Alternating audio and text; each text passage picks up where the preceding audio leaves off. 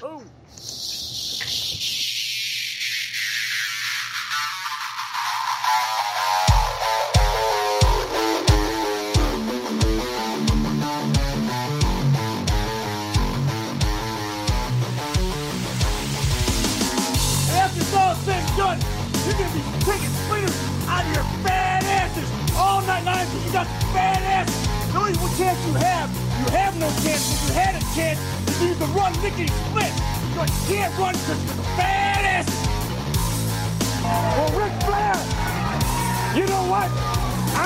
Normal looking athlete myself. You know what I'm talking about? I've been in the gyms a lot. It's a privilege and an honor to walk out with Ole Anderson, Lex Luger, and the Arm all night. I am not a happy camper. What is Bully Ray's motivation? No, I love he. I know he loves sugar. But I check my pocket. I don't have no donuts. I don't have no cheeseburger. I know you love sugar, but I ain't got none. To be the man, you gotta beat the man. And I'm saying, woo, right here in Nashville, Tennessee, pal. I'm the man. Look at a match for the total package Lex Luger and Super Brawl. Super Saturday? What is it? I don't even know what it's called. What is it called? Super Bowl Saturday. Super Brawl Saturday? You don't lose faith in winners. And Ric Flair, day in and day out, who every day of his life, just keeps winning and winning and winning. Ric Flair! New York City, Ric Flair! You're gonna find out what hard is all about! I do exactly what I want to do. You say I'm insane. I say thank you very much. make make a make a, uh, a good good luchas lucha. I hate guns! Hit the deck! Yes! We love you, Scott Steiner! Today, woo, I've got the star and profile like never before. You guys talk about being students of the game. I am the game, JR.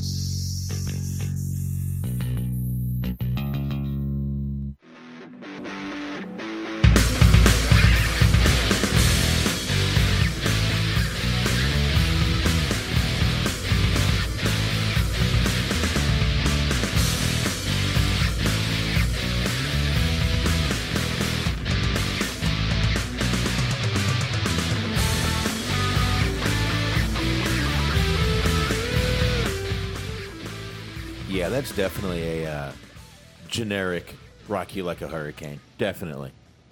Most definitely is. Indeed. Yeah. Oh yeah. Oh yeah. Oh yeah. That that that's definitely definitely what that is. Anyway, what is going on, everybody?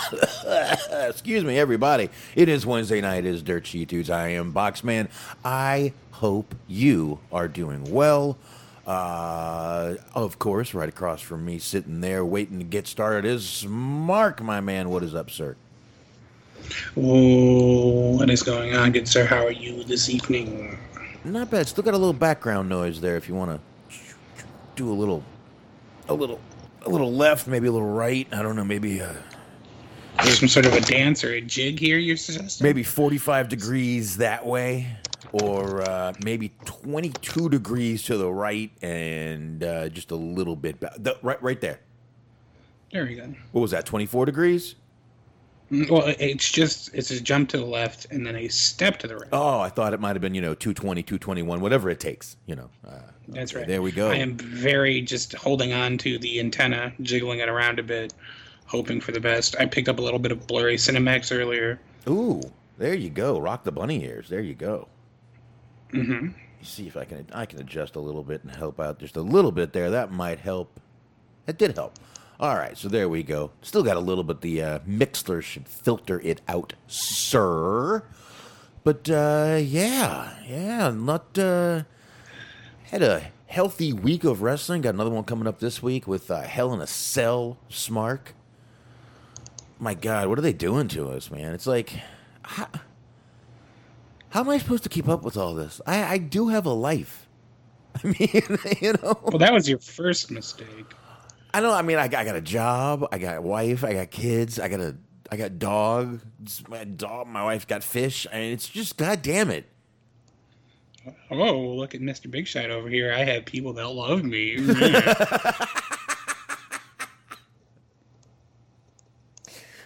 Oh, I just I I just said they were here. I didn't say they loved me. I mean, Good point. Good point. I mean, let's not go as far as to uh, you know put labels on people here, Smart. Um, you know, can't do that. You need consent. Big big thing now. Consent for everything. Uh, so- mm-hmm. Mm-hmm. Anyway, I think we're going to consent to doing the plugs and keep rolling on from there. Then we will get into some wrestling. We've got some good news and a little bit of depressing news. That Smart, uh, I'm glad you posted that. I had forgotten about that with uh, Mr. West over there. So let me go ahead and get some music playing here real quick, and we will go ahead and knock out these plugs and get into the wrestling. All right, we've got the high marks. You know who it is. It's Cheeseman. It's Mojo. It's OG Wiz. You want to be checking out the high marks over there. Mixlr.com slash metal mitt network. Ah, you know there's two T's in mitt. So go ahead and make sure you type in mixer.com slash metal mitt network, 8.30 p.m. Eastern Time. And that is on Sunday nights. And of course, always a big shout out to the Bobby Anthem, the Bobby Blades, the Inhumans over there on the Inhuman Experience. Definitely go over, subscribe to them, binge listen. Like I said last week, digest it, drink it in. You'll love it. Find on all the user podcast platforms. And of course, the Everything Unscripted Wrestling podcast. Eric, Doug, and Daniel always over there having a great time. Check them out, on all the user podcast platforms and Blog Talk Radio. And Steve Milano is out there sharing this show, and we do appreciate it. Find him over there reviewing movies, letterboxd, boxd.com slash Stephen Milan. Make sure you put two L's when you type that last name. And you can always find us on Spreaker. You can find us on, hey, Facebook. You can even email us, dirtsheet2 to gmail.com. Uh, and you can always find us on Stitcher, iHeart, Google, TuneIn, Player, Anchor, YouTube, everywhere you find wrestling. Go for it. That's right. Mondays 8:30 on the Middle Mitt Podcast Network. Cheese on Sports with the Cheese Man. Sundays 10:30 a.m. on the Middle Mitt Podcast Network. Mojo and Dirk with the Mo Dirk Steam Machine Guns. They're actually on a little bit earlier today too, so you might want to check that out. Also on the Middle Mitt Podcast Network. On the old Mixlr machine. And last but not least, I am exuberant to tell you about our friends at Planet Raconteur. It's the Planet tour podcast, Bobby Dave, Bobby Anthem, and Yuck Nasty. Now, I've been telling you to subscribe for season two, and many of you have heeded my warnings, but if you have not, now is the time to act because it is finally here. Season two dropped this week, so go and check it out. Oh shit! Hell yeah! Go check that out. By the way, that was perfect, perfect mm, placement of wherever you were because those R's came through finally. I heard them. They were beautiful.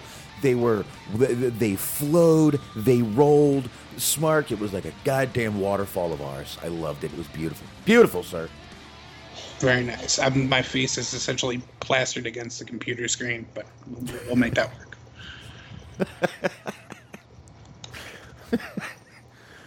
Put a windscreen over it, bro.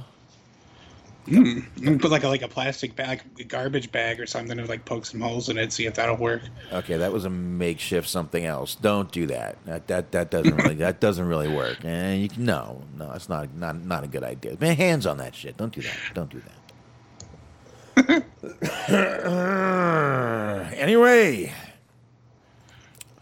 uh, now we can get on with the rest. And like I said, we've got some good news. We've got a little bit of bad news, but we're going to start with the good news. And the good news would be. Uh, I believe this was yesterday morning. Uh, there were all kinds of congratulations going out to Renee Paquette. You might know her as Renee Young. And of course, Mr. Jon Moxley. They have had a little baby girl. Indeed, Did they put the- indeed, yes. Looking to see if they have a name in here. Um, a little worried. I mean, her mom named her podcast Oral Sessions. Um, Mouth Hug Jones. right now, right, as of this article I'm reading from yesterday, uh, it's just Baby Girl is officially here. So definitely congratulations to them. Uh, it's a really cool thing. This is their first kid, I believe. So yeah, really cool for them. It, it is actually. I know this is Moxley's first child. So boy, Moxley with a baby girl does something. Mm, it's karma. they say your kids are going to be just as wild as you are, and most of the time, double. They're gonna have their hands full. Those two. Well, I feel a little bit bad for the kid because he's already going to be like 12 steps ahead of any sort of mischief she might have planned later on in life because he's done damn near everything. Yeah, gonna be hard to get away with shit when you got uh, old Moxley for a daddy over there. So I don't know, man. Pretty, uh, pretty cool. Definitely congratulations to them. Like I said, I wanted to start off with a little good news. We've been starting off most weeks lately with some shitty news or something just not good. Finally, nice to start off with some good news for somebody. So don't expect to see Moxley. I would say for a couple weeks, but maybe, maybe even a couple of months. Um, but uh, there you go. Uh, not really much more to say on that. What about you? No, they they did announce on AEW, I believe it was last week, that the attack on the, from the Young Bucks put him out of action for an undisclosed amount of time. So he's been written off television for however long he's going to need to be out for. Ah, spend the dude those first few those first few weeks are uh man, they're all about mom, first of all. So he's not gonna be able to do much except uh just make sure she doesn't lose her fucking mind. That's pretty much what you do in the first few weeks. Even the first month, basically, that's what you do. Hmm. Not much you can really do. It's all about mama. Especially if they're breastfeeding. Nothing you can do Right. you know, you're you're you're at a disadvantage. You got nothing you can do. So what uh, you know, what else? Um. Anyway, speaking of fathers, Smark, yeah. Tony Khan's father, Shahid uh, Shahid, I believe is the name, Shahid Khan, uh, talked about AEW. He admitted AEW did not seem like a good idea at all in the beginning. His quote to Forbes was, "I absolutely didn't think this was a good idea, but I told Tony, look." When I'm dead and gone, I'm going to be leaving you and your sister a lot of money. So why don't you blow some of that while I'm alive? Can you just imagine being so rich that it's like, yeah, if you lose the money, you lose the money. We'll make more. Mm-hmm. It, it's very interesting because it's like I, I've never seen somebody say it in such a transparent way that they just don't have faith in any of their kids' business endeavors. Where it's like, oh, you guys are gonna fucking fail, but I got so much money, I don't care. We can afford failure. we have failure money. That's fuck you money right there, dude. Mm-hmm. That is fuck you money. When you can fail and still be like, you know what, we're still thinking rich. that, that's fuck you money. And, and what's particularly great about this is a he didn't have to say this. He didn't have to say that he had zero faith that this was actually going to work out. Like you were not under oath here. You didn't have to say that. But then what I also appreciate is just sort of the idea, and I'm sort of. Oh, I, I can see. I, I read the article and I kept waiting for like the but. I was like, okay, when's the butt coming? Because he's like, I, I thought this was a stupid idea. I thought this wouldn't work out. And I was like, okay, the butt's coming soon, right? The butt never came. I was just like, I thought No. this was stupid. Well, then what happened? No, no, I, I still, I still think this is stupid. Yeah, no, no, no, no, no, no. There wasn't this. Now he did say in the beginning. He's probably thinking it's a little better now. There, I mean, there's been articles coming out that these guys are in the red um, due to a lot of things going on, TV deals and uh, a lot of other things going on. Uh, they have, you know, I mean, they're doing a ton. These people are putting out fucking wrestling buddies, Mark. Mm-hmm. Yeah, I heard that they have a lot of money tucked away into a video game that's coming on the future. the video game is definitely a big plus for them. But the, I mean, they have wrestling buddies. They literally put out wrestling buddies. You can get uh, Cody Rhodes, Kenny Omega, Darby Allin, and Luchasaurus. Oh boy. Yes, you can. That's right. So if you want to check the Amazon, you can get them right there. And of course, shop AEW.com. I got to tell you, they actually look pretty cool. The uh, Darby Allin one is actually kind of cool. The Kenny Omega one looks a little, little weird. Um, the Cody one, Cody looks like he's got a Hulk Hogan body, but if you look, Of course, because he was the one in charge of just kinding it. but if you look at the picture, the first two abs on him just look like a big fat pair of balls. Uh, whereas the other guys actually look ripped, and Cody just looks like he has a pair of balls sitting underneath his boobies. Uh, but they put the dream tattoo on him, and you know Darby's got all his tattoos and the face half painted, the white hair. I, I think, uh, and the Luchasaurus, uh, they're actually pretty cool. I mean, I'd get them for my kids, of course, only for my kids. Right, I understand. You would Right. not collect them for your own. Yeah. Now there's uh, looks like that's the um, that is the unmatched or no, I'm sorry, that is the official wrestling buddies. There's going to be more coming out. They're having everybody. Britt Baker. Oh, the Britt Baker one. Oh, I don't even want to think what people are going to do with these women ones. Uh, oh, the Anna Jay. Oh, you know what? Let's just stop right there. Uh, they're going to have plenty of them coming out, people. Are they going to come with cleaning cloths? they are cleaning cloths, cloths Mark. that, that is true, yes. Machine washable Anna Jay doll.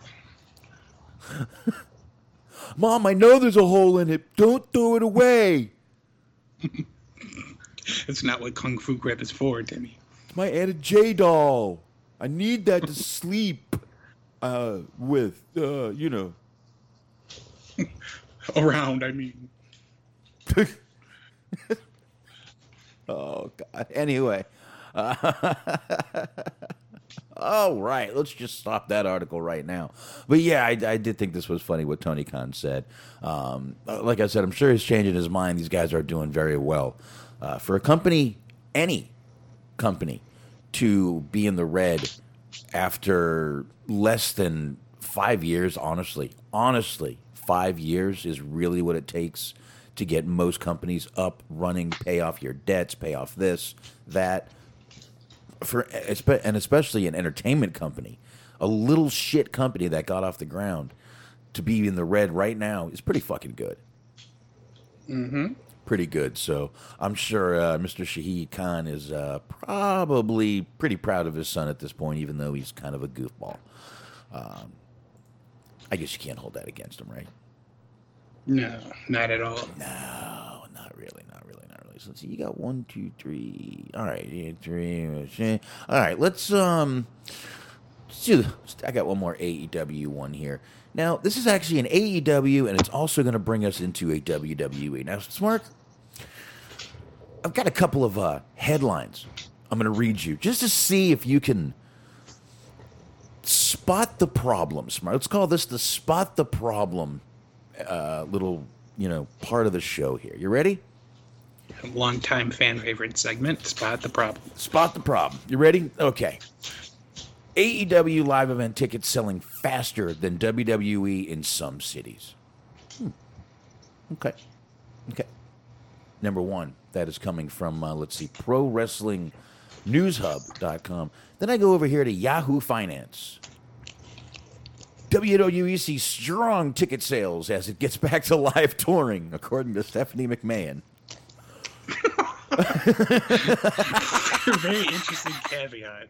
That sounds a lot like the story we were reading last week where the uh, Bella twins said they didn't want to raise their kid in front of the television on the reality show, and then neglected to mention that the reality show hasn't been picked up either. Yeah, now there was actually a quote by Dave Meltzer saying that WWE's ticket sales right now are scary bad.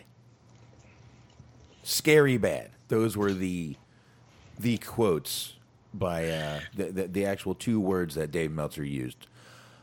Um, now, I did have to add in that last little part. That is what Stephanie McMahon said. Her quote was, "We've seen excellent results so far. We are definitely tracking way ahead of where we were last time.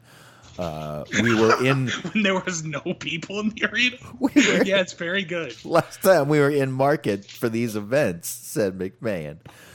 Oh shit. Um, fundamentals are strong. She's saying. Listen, I know they're making good money, but uh, the, right now their ticket sales are just really not that good. They're they're they're really not that good. I could I, I didn't realize that I could actually play that. I would have liked to have uh, actually played that, but no, no, no, no. Let's not let's not even bother. But yeah, so like I said, one article here. Um, does that right there. According to Dave Meltzer, tickets for these first few shows have been selling well, uh, which we know is the Dallas, the Texas, and the uh, those shows. The other cities uh, in WWE's upcoming tour: Pennsylvania, Florida, Ohio, Minnesota. Oh yeah, for sure. Missouri, Wisconsin, Michigan, and North Carolina have not been selling well.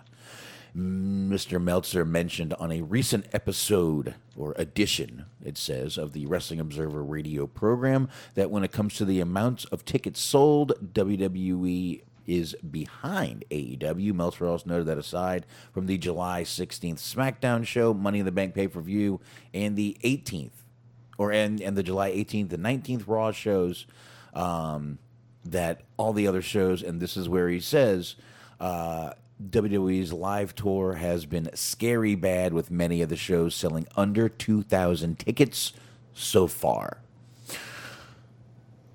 So we have to ask ourselves, Smark, Yes. do you believe Meltzer or do you believe Stephanie McMahon who talked to Yahoo Finance? Well, yeah, that's really, really a tough decision, but I'm probably going to go ahead with Meltzer on this one. Man, you think? She- Maybe, just maybe. I mean, really? You think? All right. You know what? Let's go with Meltzer on this one. I I, I really hate to do it, but I, I think we have to here. Uh, yeah, yeah. I'm going to go with Meltzer too on this one. So, all right. I, I just I just thought that'd be a fun little segment of the show there. Uh, oh, look, chat room is is is very confused on which one to believe. I mean, Dave Meltzer is usually right about twenty percent of the time over a, like a year, and Stephanie is a company hua. So I mean, I don't know what else to This say. This is correct. I, Now, I, I believe that she believes what she's saying. I just believe that her vision of reality is sort of conflicts with everyone else's version of reality. a little skewed, is what you're saying. That's right. Could be, could be, definitely could be. But uh, yeah, I thought that was uh, I thought that was kind of funny how those two articles basically popped up on my feed, like right behind each other, and I was like, "This is interesting." Uh, there you go. That was fun, fun little segment there. All right, think we think we're narrowed down a lot right there. Um, speaking of WWE and morals and uh, not being a greedy company, WWE is uh, reportedly uh, supposed to be going back to Saudi Arabia in November. Oh boy.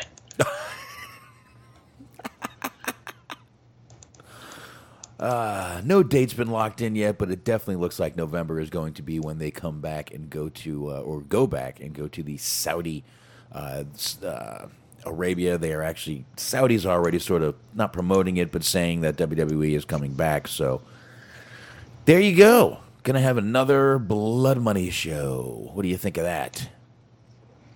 Boy, I, I cannot look forward to anything else with any more fiber of my being than this. Mm. I, I look forward to going into great detail about every minute thing that happens on this show. You know, I'm looking forward to it. everything going on over there, you know, the Middle East and everywhere else. Just what a time! Right around the mm-hmm. holidays, great time to go back to Saudi Arabia. The the perfect stocking stuffer, if you will. Oh shit! Anyway, smart. Let's go ahead and uh, you got a few here. Grab something. Do something. I Have fun. do have a few. Well, I, well, I will. Yes, of Dig, course. dig in. All right. Well, since we're in WWE land, I'm going to go with this is from the New York Post. It says ex WWE star Lana to quote spill the tea. Ooh. I didn't know she was British on Vince McMahon after being silenced.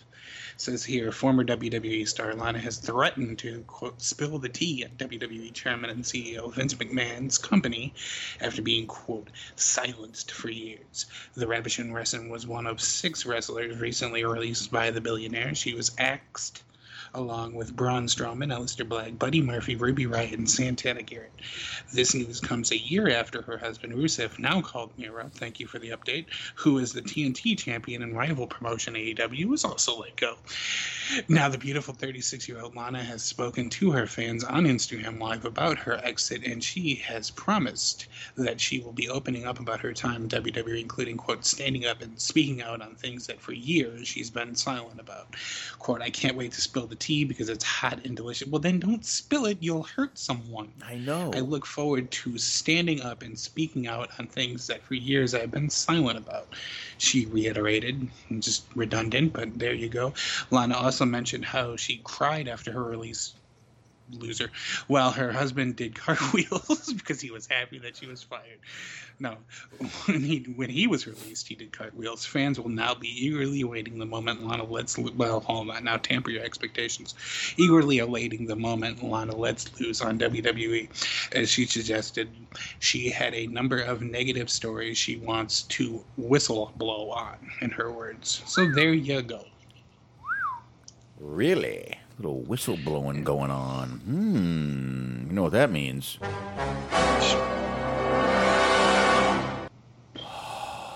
Yeah. will she be bl- doing her blowing on the uh, oral session show I maybe, possibly that could happen. That could happen. Anything can happen on the oral session show. I'd assume she's taking. I, I I think she said she's gonna take a little break from the show, uh, which I don't blame her. Like she's gonna be exhausted. But um, yeah, so she's gonna spill the tea. Uh, I guess she's too good for beans. Uh, they're very good source of fiber, though. Really, really, really, really good indeed but I, I she's gonna spill the tea. It's hot. It's delicious. Um, what could she really have to say that's gonna put? I mean, really put this company. Okay, I mean, oh, this company has no morals, and oh, this company. uh, this company treated him like shit, and this is all shit we fucking heard before. Yes, we, we literally just got done talking about them returning to Saudi Arabia. I mean, literally, what is she gonna say? I mean, i i if, if she has stories about like you know, uh, you know, sexual harassment or something like that, that could do something to him. But uh, seriously, that won't either. The, the, the WWE is fucking Teflon. They're Teflon. Exactly. Die, please. Nothing. Honestly, I, there's nothing she can say that I'm pro- that I don't think we're all gonna be like, no, they didn't. They told her she couldn't do a character. Condemn them. That's it. Boycott. Maybe she'll tell us that Edge and Christian are early brothers. That, uh, my God, if you live in Connecticut, go protest outside their office. Mm-hmm. Take pictures, please. Hold up dirt sheet. Make sure you bring your bucket with biscuit milk. hold, hold, hold up dirt sheet dude signs, please. Yes, should, should you get arrested from WWE headquarters, we'd appreciate it if you, you know you screamed the name of our show uh, towards the video camera of the television network that covers your arrest. There you go. Please, please, absolutely, absolutely. We will start a GoFundMe for your uh, your release, most definitely. But um, yeah, Smark. I mean, really, what what could she say that would like blow the roof off the company? Exactly. Exactly. Nothing. Nothing. All right, Dirk. We're talking about Lana here. Anyway, why are they talking? Are they, are they talking about fucking White Claw in this goddamn chat room? Mm-hmm. You, it's very interesting considering like the age demographic of aforementioned chat. you know, everything was fine until you all started drinking that froofy little seltzer beer shit. Suddenly, now look what's going on in the world. Look what happened. Look what you floofy little fuckers did. White Claw, who you, Tony fucking Khan, Joey Janela. wearing See, I will for always jeans. and forever blame the uh, uptick of eating booty to be the, the reason behind the pandemic. Re- oh, You guys start putting your tongue in any old orifice, and next thing you know, everybody's got fucking bird flu. well, I'm not going to give my thoughts on this, but uh, There you go. I don't You're going think- to abstain. By the I, I, you, and, and you can't call it anything but the coronavirus, Mark, or COVID. that that's it. You cannot call it that. Whatever you just called it, you can't call it that. Well, you see, I call it the Chinese flu because no, No, no, no. And you called it the bird flu. You are insulting birds who do not have any disease and are just trying to make a living and fly in the air, Smart. Hmm, I see. I You see. son of a bitch. Don't you understand this 2021 thing? My apologies to Summer Rae and any other flying mammals that are listening to this show. There you go again. See? Now you're. I'm not even sure what the fuck you're doing at this point. But anyway, um, let's just move on from this article. Lana can't say anything that's going to surprise the fuck out of me. Um, you know what? Let's play this goddamn little video here. Let's let's play it, Smart. Let's do it. Let's go. Well, folks, you've always wondered what's Nick Gage going to do next. Did you ever think you'd see Nick Gage in a television commercial? Neither did I. But it looks like he's doing one for a place called Cluck U in Red Bank. I believe that's uh, Red Bank's Jersey, right? Yeah, it sure is. It's New Jersey. There you go. So, 59 seconds. I think you understand what's going on here. I'll, uh, if you, you know, we'll do what we need to do. But uh, this is for a chicken place, obviously. Cluck U. Sounds like a restaurant that would be in a Grand Theft Auto game. Uh, I think I think they call it Cluckin' Bell in Grand Theft Auto. Cluckin' Bell. Or that might have been Saints Row. I can't remember, but I No. think it was No. Grand Theft Auto. You're right. Cluckin' Bell. Cluckin' Bell. So, and uh, here we go. Let's play it. Come on. Man, why do we keep buying this chicken? Keeps getting worse and worse every single time. Why you motherfuckers eating that fruit blue trash? The Demand the best. The man clock you! Why are you wasting a nice table like that with food like this, motherfucker? Murder, death, clock!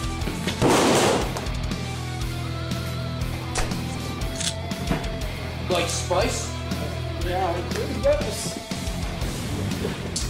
Somebody better call 911. Andrew from Red Bank here, and for the best chicken in all of New Jersey, demand the best. The man clock you! MDK all day!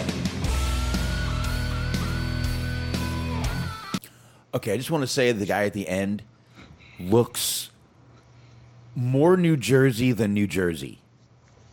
I, I, I don't know if that's possible, but that I mean, when I think of New Jersey, that's the guy I think of. When literally, if you took New Jersey in Wikipedia and put that guy's picture, everyone would go, "Hey, look, is that that that's Jersey right there? That's Jersey."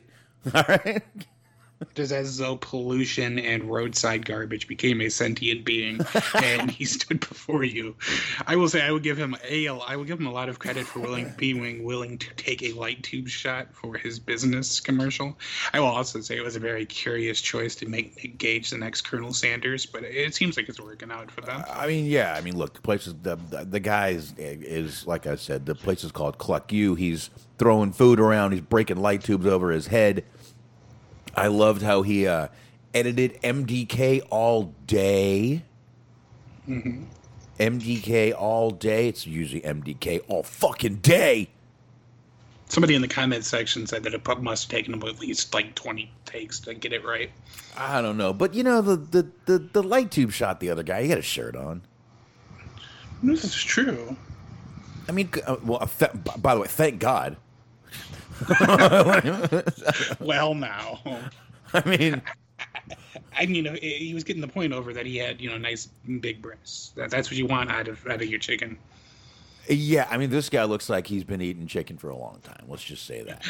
um, That, that that's actually that that's a good point. Because like, and I understand why they do this, but you get, you get these commercials for all these fast food places and restaurants, you know, chain restaurants or whatever, and it's always these super thin people because the last thing they want is you to believe that if you eat like an entire pound of deep fried onions that you're going to become overweight. We wouldn't at all want that out there. So you get a bunch of young, multi-diverse group of people eating whatever it is that they're eating in these commercials. I I want a commercial where it's just fucking fat people. Like skinny people don't know what, what's good food. I want people that look like me eating food and telling me how fucking good it is. Why do you think Daym Drops is popular? I, I do like that guy. I mean, that guy's been on getting on commercials and shit now, which I, I, I good for him, man. I remember seeing him just sitting in his car eating out of eating fucking Little Caesars and shit, making videos. But uh, great that he's getting some exposure out there. But uh, yeah, dude, it, it, this this I mean, I would I would try to describe this guy to you, but He, he looks like a guy that has a collection of replica belts. think the penguin from Danny DeVito as the penguin. Yeah, you know what? Let's just go with that. Let's just go with Danny DeVito as the penguin. Think of that, maybe an inch or two taller and about 30 pounds heavier and a couple extra chins. Let's just stop there. I, Again, I have now come to realize that calling somebody a young Danny DeVito is probably the biggest insult one can dole out.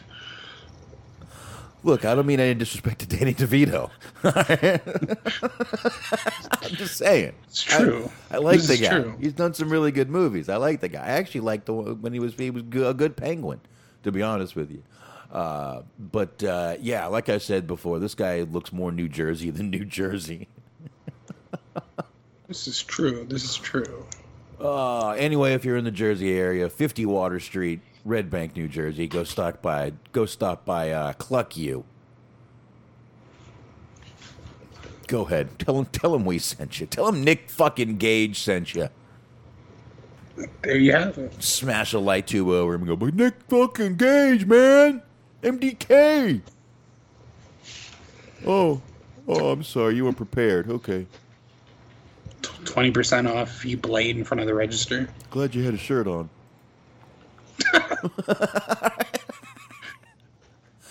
we all are. We all are. Uh, okay, let's just smart. Just pick. Just, just, just, just pick an article if we're done with that. Just picket an article here, of course.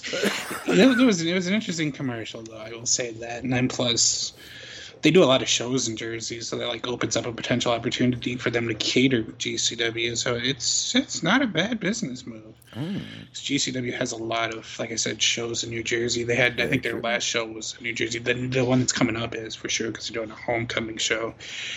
They had announced that uh, they're going to have Marco Stunt and shit like that on there. So there you go. Anyways, that was not stalling for time at all. But anyways, Eddie Kingston, this is from Fightful.com, had some things to uh. say between the difference between AEW and WWE, or the NXT brand at least.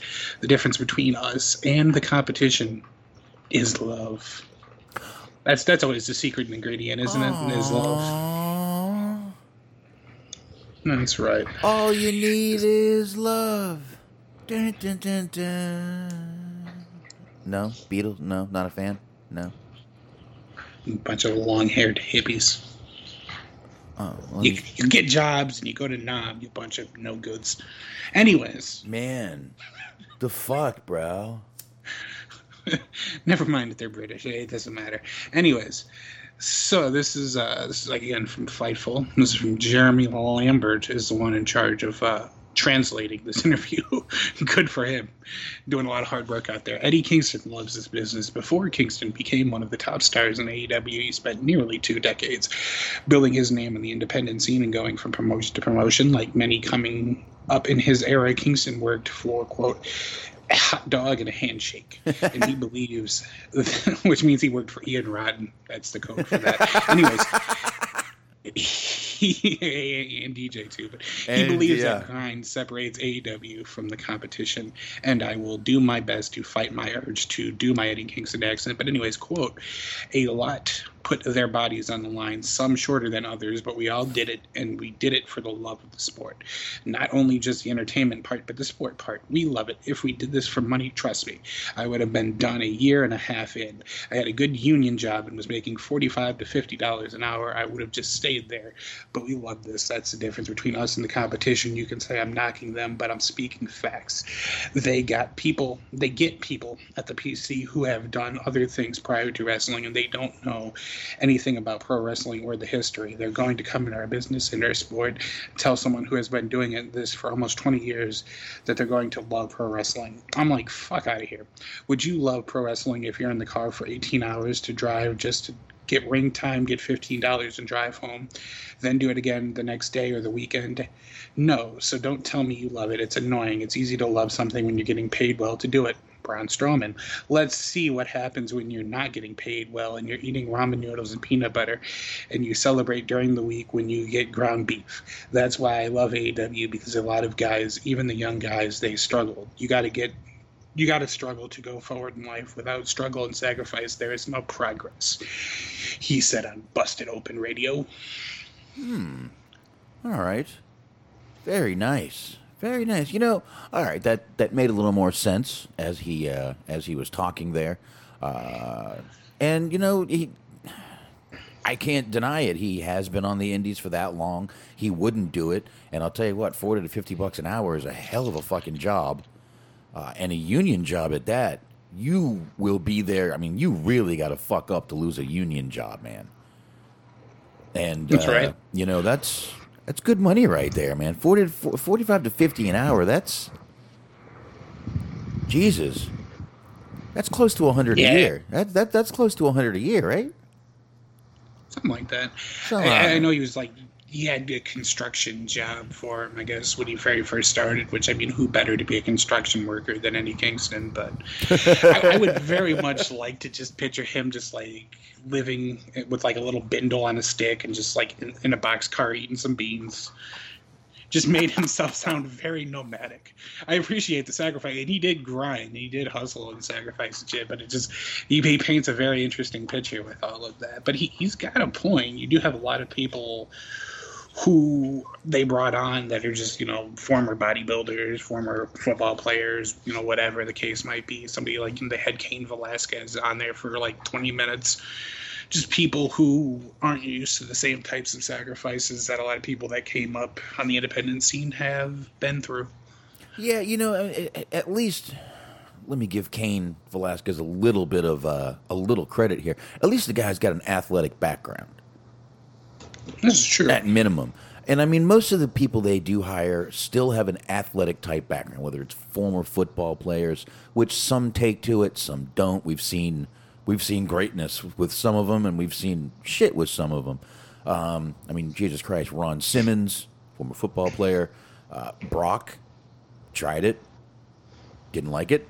Um, You know, bunch of guys. Roman, I never saw him play, but Roman.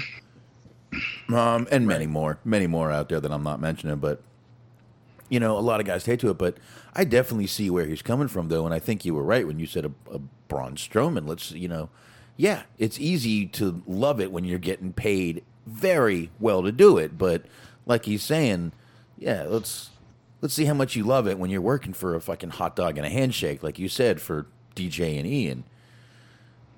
We've all heard the stories. Let's be honest. Sure. It wasn't even a fucking. Not. I'm, I'm not even sure there was a bun. Oh yeah, no, I was gonna say it's not like a ballpark Frank situation. He definitely got the Bar-S type hot dogs. I still remember, and I, I, I, I you know, got to mention it. I still remember Shaheen telling that story when he was at. I think it was a. Uh, what was that? Uh, what was that? Um, Tournament of Death. no, something rising, extreme rising, or whatever it was. Yeah, Extreme Rising was a show. I think that I think was that the- was the uh, Shane Douglas attempt at ECW revival. Yeah, and they, I think that was the show. He said that literally nothing worked. Like they had nothing to eat. They were giving people like not even cooked hot dogs in buns to eat, and like It's I was like, Here you go. Here's a hot dog. Here's a bun. You're gonna have to go put these on your dashboard for a couple of minutes, but they're totally edible. here, shake my hand. There you go. You've worked tonight. Good job, boys. Good job. Go back to your seat. Go back to your seat. But uh, I think that's the show that he was talking about, um, where they were doing that. Um, it just, yeah. Listen, he's right though. You can't deny that. That's when you show how much you love it. When you're on the indies for 20 years, not oh, Braun, I was living out of my car doing strongman contests on television, and look at me, I'm I'm I'm a victim too. I'm I'm struggling, big man, six foot five with 300 and some pounds. Okay, Braun. I mean, literally, you could walk into a bar and go, "Need a bouncer." Mm-hmm. You can walk into a club, need a bouncer. Walk into a strip club, need a bouncer. My God. Just like Eddie said, fuck out of here. Yep. I mean, exactly. Please, go ahead, Smart. I kind of ranted there for a No, minute. And I, mean, he he wasn't specifically talking about Braun Strowman. To be fair, I, that was a little bit of an editorial note, just for record keeping purposes. Oh, I'm just, but um, just an example that I that I agreed with you when you added it to the article. How's that? How's that? That's right. That is true. But that did, that did make me think about him though, because it's like I feel like with everything that's been going on, we've been talking about how much like the exorbitant fee that he charged independent companies to try to book him Strowman, because it seemed like he clearly had no intention of actually doing any indie dates. It seems like if he does end up going back, and it seems like he probably will at some point, people are going to know. Like people are going to read this and people are going to know that he's basically just there for a paycheck and it's going to be hard for people to sort of authentically appreciate him and be able to get in his corner and cheer for him or give him any sort of reaction at all when we kind of know that he's just there for money. Yeah, and I mean, I get being there for money. I mean, Kevin Nash used to say he was in the business just for money.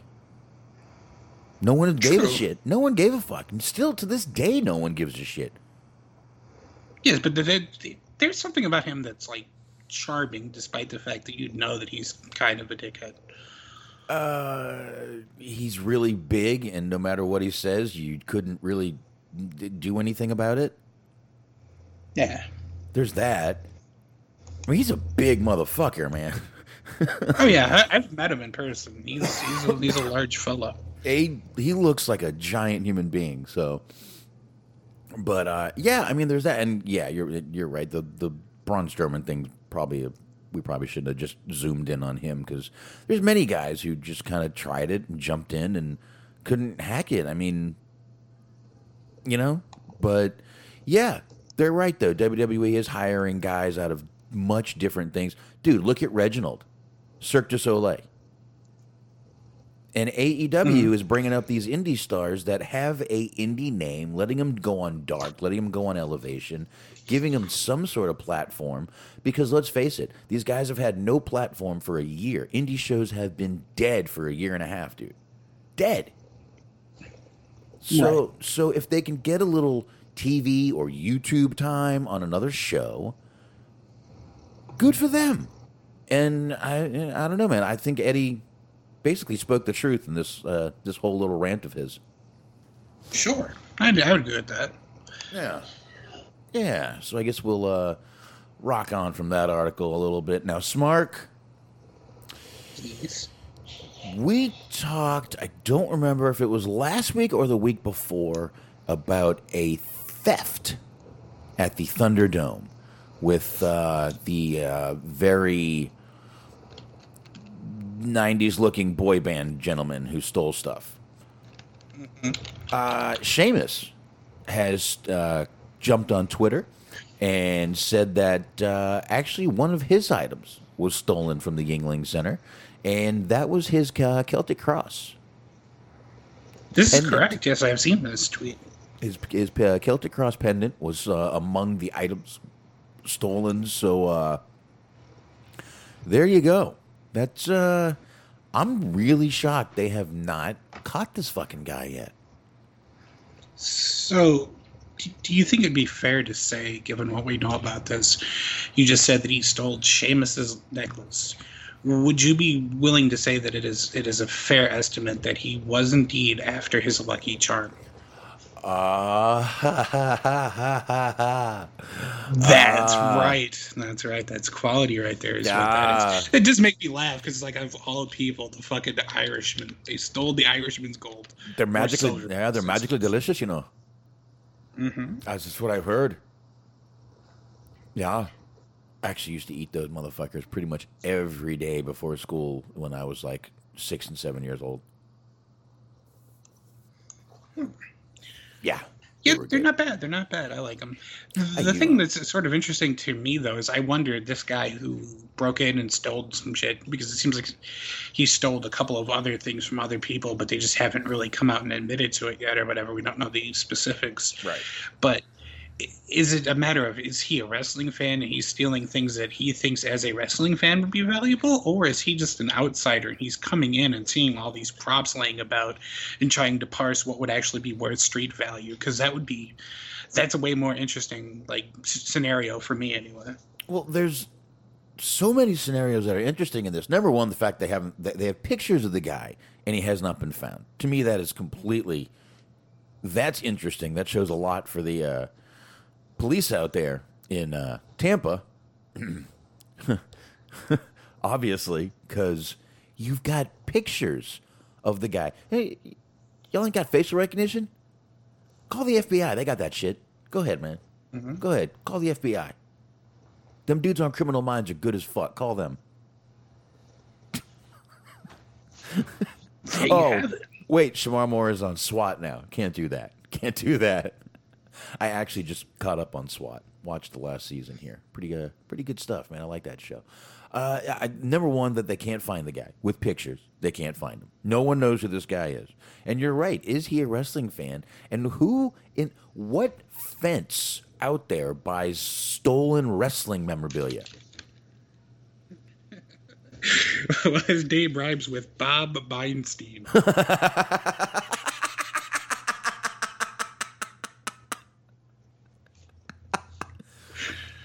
Oh, that guy.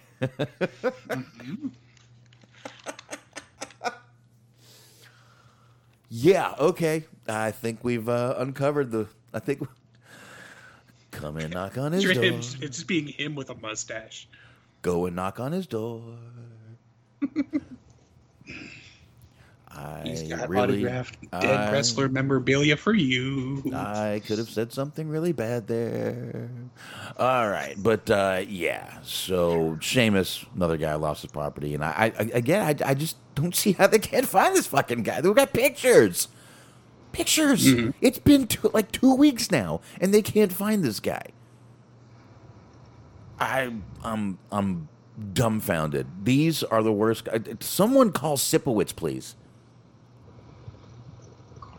Sipowicz will find them. It's a fun. It's a fun name to say. Isn't it? Say it. Go ahead. Go ahead. Go ahead. Sipowicz. I know it's good, isn't it? It is. It's nice. It rolls. He was a bad motherfucker too, man. I'm telling you, you got to watch that show. Actually, found a uh, really good app for uh, Fire Stick that uh, it is on. Actually, every goddamn show that I would I've ever looked for is on there. Oh my god! I looked for. I'm like, hmm, I wonder if they got New York Undercover. Boom, New York Undercover. no way, New York Undercover. I'm gonna watch that shit. Nice. Yeah. I'm sorry, I have the same kind of problems. I have a lot of different streaming apps at my disposal, and I have other places to go to find things if I, you know, they're not included there. But it's always just a matter of deciding what it is that I want to watch, and then just like sitting down and actually watching it that causes a problem. Because it's just like right now, I kind of want to watch a movie like when we're done here, but I don't know what to watch. Well, this is a uh, Android app. Maybe I'll give you the name of it. Uh, I'll give you the name of it after the show. We can. Uh, I can Sure. let you know how to uh, how to get it. But yeah, it's pretty bad. It has everything, everything, everything I looked for was on there. Every TV show, not just cop shows. Every TV show I was looking for is on there. So pretty good little app. Uh, I'll tell you off air what it is. But um, yeah, let's uh, let's let's hope they find this guy. They need to they need to call somebody in there to help out with this shit. But uh, Smark, you got a couple more, and then we'll get into. We only got three more, and then we'll knock out these reviews. Like I said, Um, I'll, I'll I'll explain about the reviews when we get to them. But uh, let's go ahead. Go ahead, Smark. You got uh, throw a dart. Sure. Well, I'm, I'm going to be a little a little bit strategic with this because this one's kind of a downer, and then the next one's a little bit more cheerful.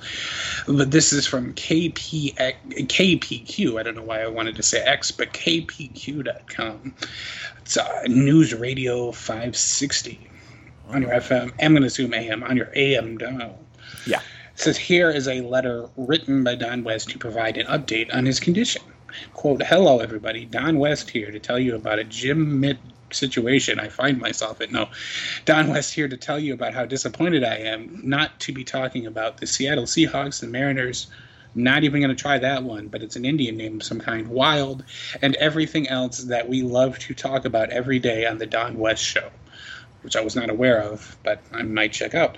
Many of you have wondered where I have been and why the show is on hiatus, so I want to share this news directly with you. I have been diagnosed with a brain lymphoma and will begin immediate treatment. I want to thank my wife Terry for her love and support, my family, and everyone that works at Cherry Creek Media and KPQ. I also want to thank the Don West Show's incredible sponsors. Jesus, he really is a great show. Mm. Incredible sponsors and my friends for all their prayers that are coming my way. I am praying that the chemotherapy will help me heal faster, and hopefully, I'll be back on the radio soon. I can't wait until this is all over and I can be back with you all again. I love you all, Don West. Wow. I'm uh I'll tell you the truth, I don't know much about brain lymphoma. I actually decided to go ahead and hit the Google to look that up. Um, basically it affects your primary central nervous system. Um, so and it is it is a type of cancer. It is malignant cancer, which not good. So wow. Um man, hopefully they can do something for him. I'm sure that's going to be uh, that treatment's going to be chemo. Ah, man, that's awful. I mean, I, I know we haven't seen Don West in a while, but let's face it, the guy's voice has been so many places. We've heard him. We, I love Don West. I think he's a great, great wrestling announcer. So uh, hopefully he will beat this. Um, the survival rate's actually not awful on it. Right. So, you know, it's it's actually very good the survivor rate that I'm looking at here. So, you know, definitely good. Is it? it it's rare. It's a to say a rare cancer is is kind of redundant because I mean they not like there is a cure for cancer, so it's still kind of rare. You know what I mean? Right, I get what you're saying. It's an everyday thing. Right. Right. So, but uh, yeah. So, like I said, it's he, he didn't say what stage it was, which means hopefully they caught it early. Um, and uh, hopefully, if he's doing treatment, they definitely caught it caught it early enough to where they think they can get it with treatment. So that's a good sign. If they had said, "Don't even bother doing treatment," that would have been very, very bad news. So, you know, let's hope he gets through this. And um, you know, hey, I don't know.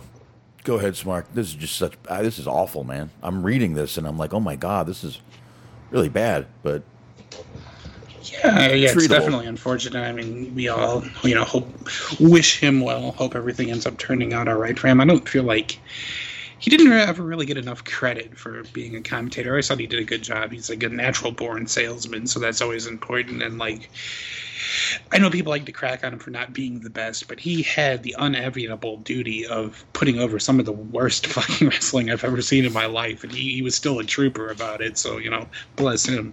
dude, he was a, he, he. I mean, TNA treated this guy like shit. They had him back there talking to fans live, and you know, shilling merchandise, and you know, they had him as an announcer, and then they put him backstage. I think they Shilling turned him heel merchandise. at one point, which was fucking priceless. He was what? I'm sorry, I, I cut you off there. I'm sorry. I think they did the like one of my favorite tropes in wrestling. I think they turned him the old turning the announcer heel routine. I think he was a heel at one point, which was just fucking ridiculous. Yeah. Because who wants to boo Don West? It's just like the idea of it is silly.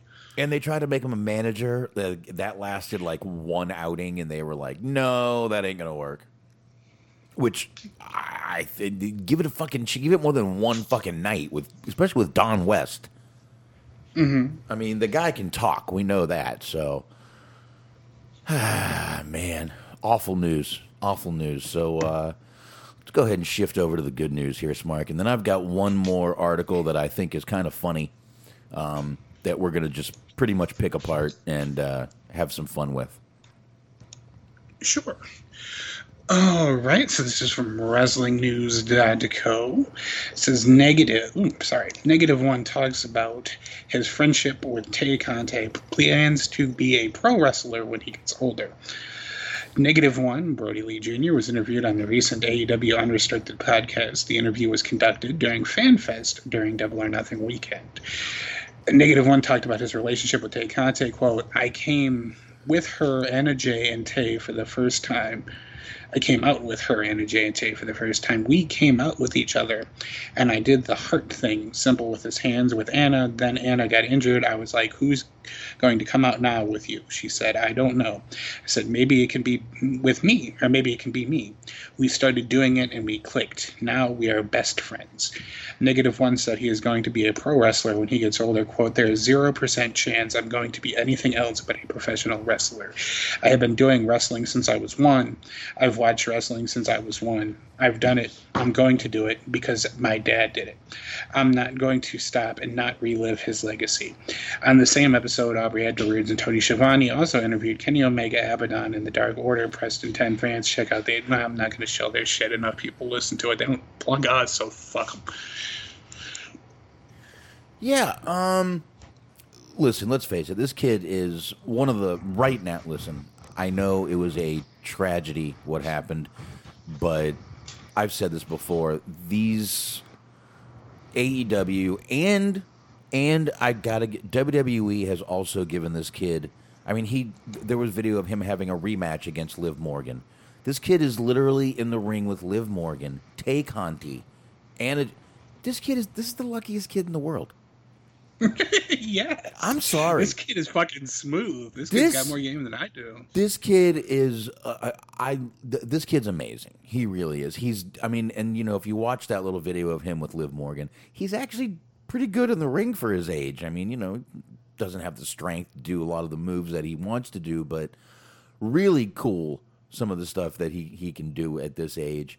Um, he, you know, he might want to be a wrestler now, but that that could change over time. It definitely could change over time.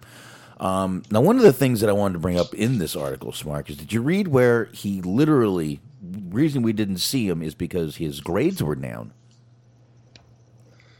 I didn't see that part, but we have talked about that in the past. That it was like him being on television was in part with him actually maintaining good grades. If he didn't keep his grades up, he didn't get to be on television. That was sort of the rule. Now, you, I think people actually thought he was getting paid. They can't pay him. You're like, well, they pay child actors. Yeah, they're part of the Screen Actors Guild, are protected by a union. Okay, understand? that would be great if they gave him like just free hot dogs, though. Like we're going to start you on the fast track. he might be getting free catering. Give the kid a break. He deserves it. He needs to. He needs. He needs to bulk up anyway. All right, let him bulk up. Give him some chicken. You Let him bulk up. But you know, they're they can't pay him because it's illegal for him to have a job. He can have a contract, but they can't pay him. So he's doing it for nothing. This is a privilege for him to be able to go over here and do this. And my God, if you wanted me to, I mean, if you said, "Hey, son, you get to go see Tay Conti this week," I'm like, "Okay, uh, uh, uh, uh, uh, what, what test am I studying for?" Straight A's across the board. she had, she said he actually got all A's and B's. Did very well for the for, for the end of the year. So, you know, hey, I've said before they are taking the worst moments of this kid's life, and they are giving him such better memories, such better memories than just you know, oh, this was the time when you know my father suddenly passed away. And that's really what happened. We all know that. So I got no problem with what they're doing. I love that this kid gets some attention. I'm really, I, I mean, I know he gave you a little word salad, but that's what kids do at that age. They they just kind of talk and talk and talk. So pretty cool thing though, man. Pretty cool for him to be able to do this, and uh, I got no problems with it. Yeah, not at all. Not at all. I mean, this is like not with everybody, but with like a select few, like the real sort of virtuosos out there, the prodigies. There are like you know sports companies, Nike, Adidas, that kind of thing, that sign up kids that are showing promise in high school and in middle school, and just like you know in basketball, football, baseball, whatever that kind of thing. That this is not uncommon. It's just a little bit less creepy because there's actual like a tether. There's a tentative connection between you know his family and AEW. This is not just them trying to be you know weird and creepy. Yeah, yeah, yeah, exactly. And and like I said, it's not just AEW; it's WWE bringing, letting him come in and do stuff in the performance center, and just really cool stuff. I mean, I I never expect him to see him on. Uh, I'm not going to say never expect to see him on WWE television. It could happen, but uh, you know, good shit for this kid. I don't know. I'm I'm gl- like I said, I'm glad they're they're changing the memories he's going to have during this time of his life where you know and and this is this is good man i'm glad that this is good that they took his mind off this because what was he going to do sit at home and just think about how his dad died and you know with everyone saying oh i'm sorry i'm sorry and this and that no. They got him out. They got him working. They got him doing this. They got him doing that. Took his mind the, the whole family's mind was taken off it by being able to be around all the you know aew people and wwe i am giving them credit too. So you know it, like like G Wiz said right there in the chat, tough times. They made this kid's tough times a lot better by uh, letting him be a part of something. Yeah, I mean we've seen this before, like on you know the Dark Side of the Ring, that one Hart one. They were talking about like when what happened to him. His kids were talking about how shitty they felt and just what an awful experience it was to be that little and to grow up with like an unexpected tragedy that ended up costing you your father. So they're they, what they're doing for Brodie's son is a lot better than you know some of the other instances of people who have unexpectedly lost their parent and had to do their best to cope with that. So, and you know they're doing the best they can to sort of make it as easy for him as possible, which is a good thing for sure. You know, this might not be a great comparison, but let's just bring it up real quick. I mean, look at David Benoit, dude. Sure. I mean, look at David Benoit. He had, I mean, he had to grow up with a, I mean, talk about a tragedy. I mean, I, like I said, it might be a bad comparison because, you know, I know Brodie Lee died of suddenly out of nowhere. We, you know, one week we saw him, and a few weeks later it was like he's what? And Chris Benoit did what he did. I don't need to bring that up, but you know, it's still tough for any kid, no matter how it happens, you know, to lose family. And to lose, a- and especially to lose a father, I would, I would assume. I'm luckily I don't know what that's like. I'm, you know, my dad's still around, but sorry, smart. Show off. Anyways, but you know, like I said, it's uh, you know, you got David Noir out there who's just, yeah. I'm, I'm not saying he's not a little bit grounded, but every now and then he comes off a little, whoa, right. yeah. Well, yeah, I mean, the, the, in his in his instance specifically, just the idea of like obviously what he his dad did, I would not at all defend, but he's also not my dad. You know what I mean? It'd be one. It's it's got to be a lot different when it was somebody who have you know you have your own relationship with and you know you love and you feel reverence to, and then you have to deal with what happened and also deal with people slamming you, slamming your family, slamming your father. Just you know the whole like he's sort of had to atone for sins that he didn't commit in, in some way. Yeah, I mean, he basically lost his almost, you know, a, a good chunk of his family in one fell swoop. So, anyway, I, I, I don't want to get too deep into that. We uh, we've got a an interesting one to go on to from here. Um, really bad transition, but uh, let's go ahead and do this. Now, this is okay. Smart. This all comes back to Andrew Zarian of the Mad, uh, the Mat Men podcast again. But of course. All right. So this starts off with Wrestling News Co. They give a little hat tip to Andrew Zarian of the Mat Men podcast, is basically how that works. Um, Paul Davis of WrestlingNews.co, which you've already read a couple of articles from tonight, noted the following in regards to what Zarian had wrote. Um, WrestlingNews.co reached out to a couple of people in WWE. hmm Look how fancy they are. To see if anyone has heard anything, and the people we spoke with are unaware of changes coming, but we're told that Vince McMahon is definitely aware that the product is stale. And the feeling among people in management has been that the good stuff in regards to creative is being saved for the live crowds. Okay. That's the first. There's more to this. But let's just. I don't want to get too far, Smart. Let's let's do this real quick. Let me read that last uh, little sentence one more time. Vince McMahon is definitely aware that the product is stale, and the feeling among people in a feeling among people in it should be amongst people in management uh, has been that the good stuff in regards to creative is being saved for the live crowds. Now, Smark, Yes. I think you know the question I'm going to ask you. If you're not putting out a product that people want to see now, what's going to make them want to come to the arena to be live if your product sucks on television? Why do you want to pay for it to see it live if you're already paying for cable television? Why would you want to go pay, get in traffic, risk, uh, you know, having uh, have to wear a mask the whole time, risk possibly getting COVID, just to go out to maybe, maybe get something good? Explain that one to me.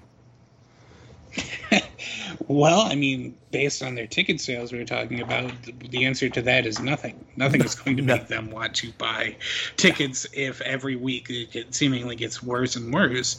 It was like we. It's not unlike what, how we were talking about with the AEW ratings lately, where they're put in an ideal situation, but they respond to that by sort of waving a white flag and just putting on a bunch of pedestrian shows, and then seem you know to no surprise to anybody, the numbers keep going down. So you know, it's the same thing with WWE. They're not. It's funny because Vince says he's aware that things have gotten bad creatively, but he doesn't seem to be aware of the fact that the reason things have gotten bad creatively is because it's his fault. Right. Like that's the problem. You know. And if you're saving stuff, why would you do that? Save again. I, I, the reason I gave everyone the the the, the sources of this article was to uh, take it with a uh, an ocean of salt, whether this is true or not. Um, but I just found it a very fun article to pick through. Um, but yeah, I, I, why would you save shit for live crowds? There is your ratings are dropping. Literally, like base, they are dropping. And you people think that it's a good idea to save stuff for live crowds? Yeah. Somehow I think that is a cop out answer. Um, whoever they reached out to in WWE, I think is uh, pulling their leg, Smart. Mm-hmm. Among other things. Exactly. All right, let's keep going here. Uh, like I said, there's more to this article. Andrew Zarian, once again of the Matt, they put Mad Men, but it is Mat Men. Mat Men podcast noted that WWE plans to wait until lie until crowds come back to start producing better shows. Um, on Twitter, someone said, hearing about a lot of exciting stuff on the WWE side of pro wrestling. Too early to post anything, but honestly, I am very hopeful we will see a quality turnaround by the end of the year. I remember, halfway through the year now. Uh, he keeps going. I hate being vague. I generally don't post things like this, but I'm very hopeful right now. It's part of the plan. Cena and Brock are not the only things they have coming up. WWE and their content partners know returning to a live audience is a huge opportunity to get the train back on the tracks. Okay, first of all, before COVID, the train was already starting to de fucking rail. Okay, COVID actually helped you, believe it or not, in a few ways. Uh, it let you push a less amount of people and give more ti TV time to them. So that's one thing it did. Uh, Cena and Brock coming back. Really? Really? That's what you think is going to get asses in the seats again? Brock Lesnar, Right. an old man with hair, Cena? Oh, please, Mark. Save me before Well- I lose my mind.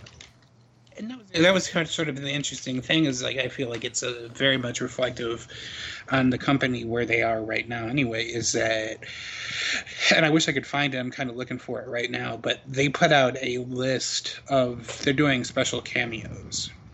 They have a select few people on their roster that you're, they're going to be you could buy cameos from. Uh-huh. And sort of the interesting part was everybody was like around the 300 to 400. Maybe some of them were like a Randy Orton was like a 500. But the most expensive, leading you to believe the biggest star, Shawn Michaels. Shawn Somebody who hasn't wrestled in a very long time. And it's, well, I mean, I guess you want to include the Blood Money show, but I, I try to forget about that. But just the idea that somebody who is not on their active roster, they value substantially more than anybody else on their regular roster. It's just like it kind of tells you where they're at right now. Yeah. Yeah, most definitely, man. It really does. And I don't know how, because those aren't on Cameo. I think they do those like through WWE cameos. Um, but I'll tell you, if you go pro wrestlers and you put the highest price, uh, there's one that says Cody Rhodes and Fuego, $995. Jesus Christ. and then MJF at 500, Ric Flair at 500, Michael Buffer 350. Let's get ready to. I'm not saying it. I don't. I don't want to pay the man. Rey Mysterio 350, Owens 350, Lawler 300. Hmm. Hmm. Interesting. Steve Borden, not Sting. Steve Borden from 200. Natalya Eva Marie who we will uh, talk about in just a little while here. Uh, 250, then it starts getting lower and lower and lower. Let's see who's who's the lowest. We got to know who the lowest is, right, Smart? But of course. Oh, oh, a lot of five dollar guys in here. Anton Nathan looks like an indie wrestler. Uh, Dominic Truex. Felipe Jr. Six dollars is where we're okay. We're getting six dollars Felipe now. Jr.? You know who he is? Well, yeah, he's the son of Felipe Senior, part of the Felipe wrestling family. Right, right, right. Son of Mrs. Felipe Jr. Right. Um, Joe Dice, five dollars. Don't know who Joe Dice is, but uh, hey, Joe Dice. Oh, I was gonna say I really hope he's just like a bargain basement Andrew Dice Clay ripoff, like how the Honky Tonk Man was like an Elvis clone, or like how the guy from fucking well, not both of them, the the tag team that they had in WWE for a minute, Deuce and Domino. That's what I was looking for. ah, yeah. There you go. There you go. Gregory Iron, fifteen dollars. That surprises me a little bit. That does surprise me a little bit. Guy named Texas Cheney, fifteen dollars. Huh. Interesting. Uh, Three hundred dollars Oh. for Master P, four hundred for Bo Jackson. Oh, James Ellsworth, nineteen dollars. Oh, how the how how we have fallen. Well, at least it's over eighteen. Oh, oh no, that deserves a.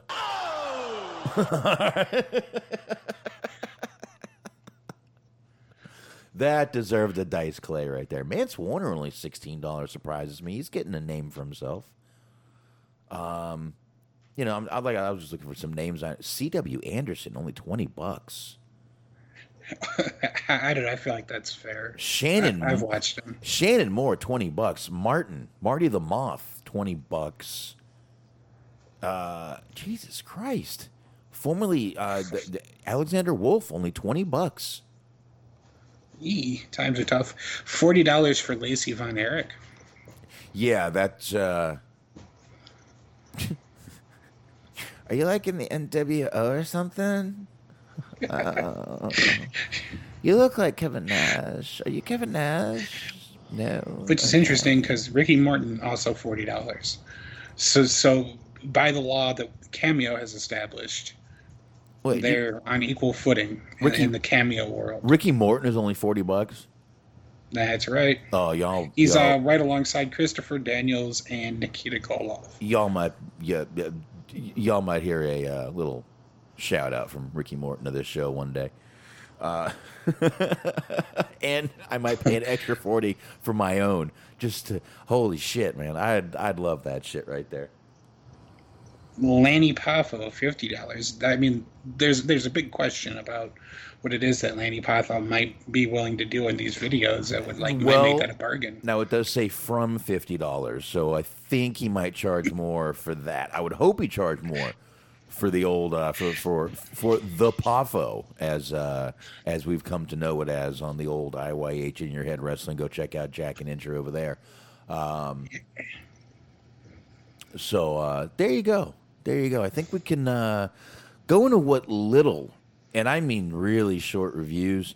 Um, I've been moving. I've been having a. Re- it's been tough, man. I've been moving, having a trying to concentrate on wrestling. Also, just trying to get packing and doing this and doing that.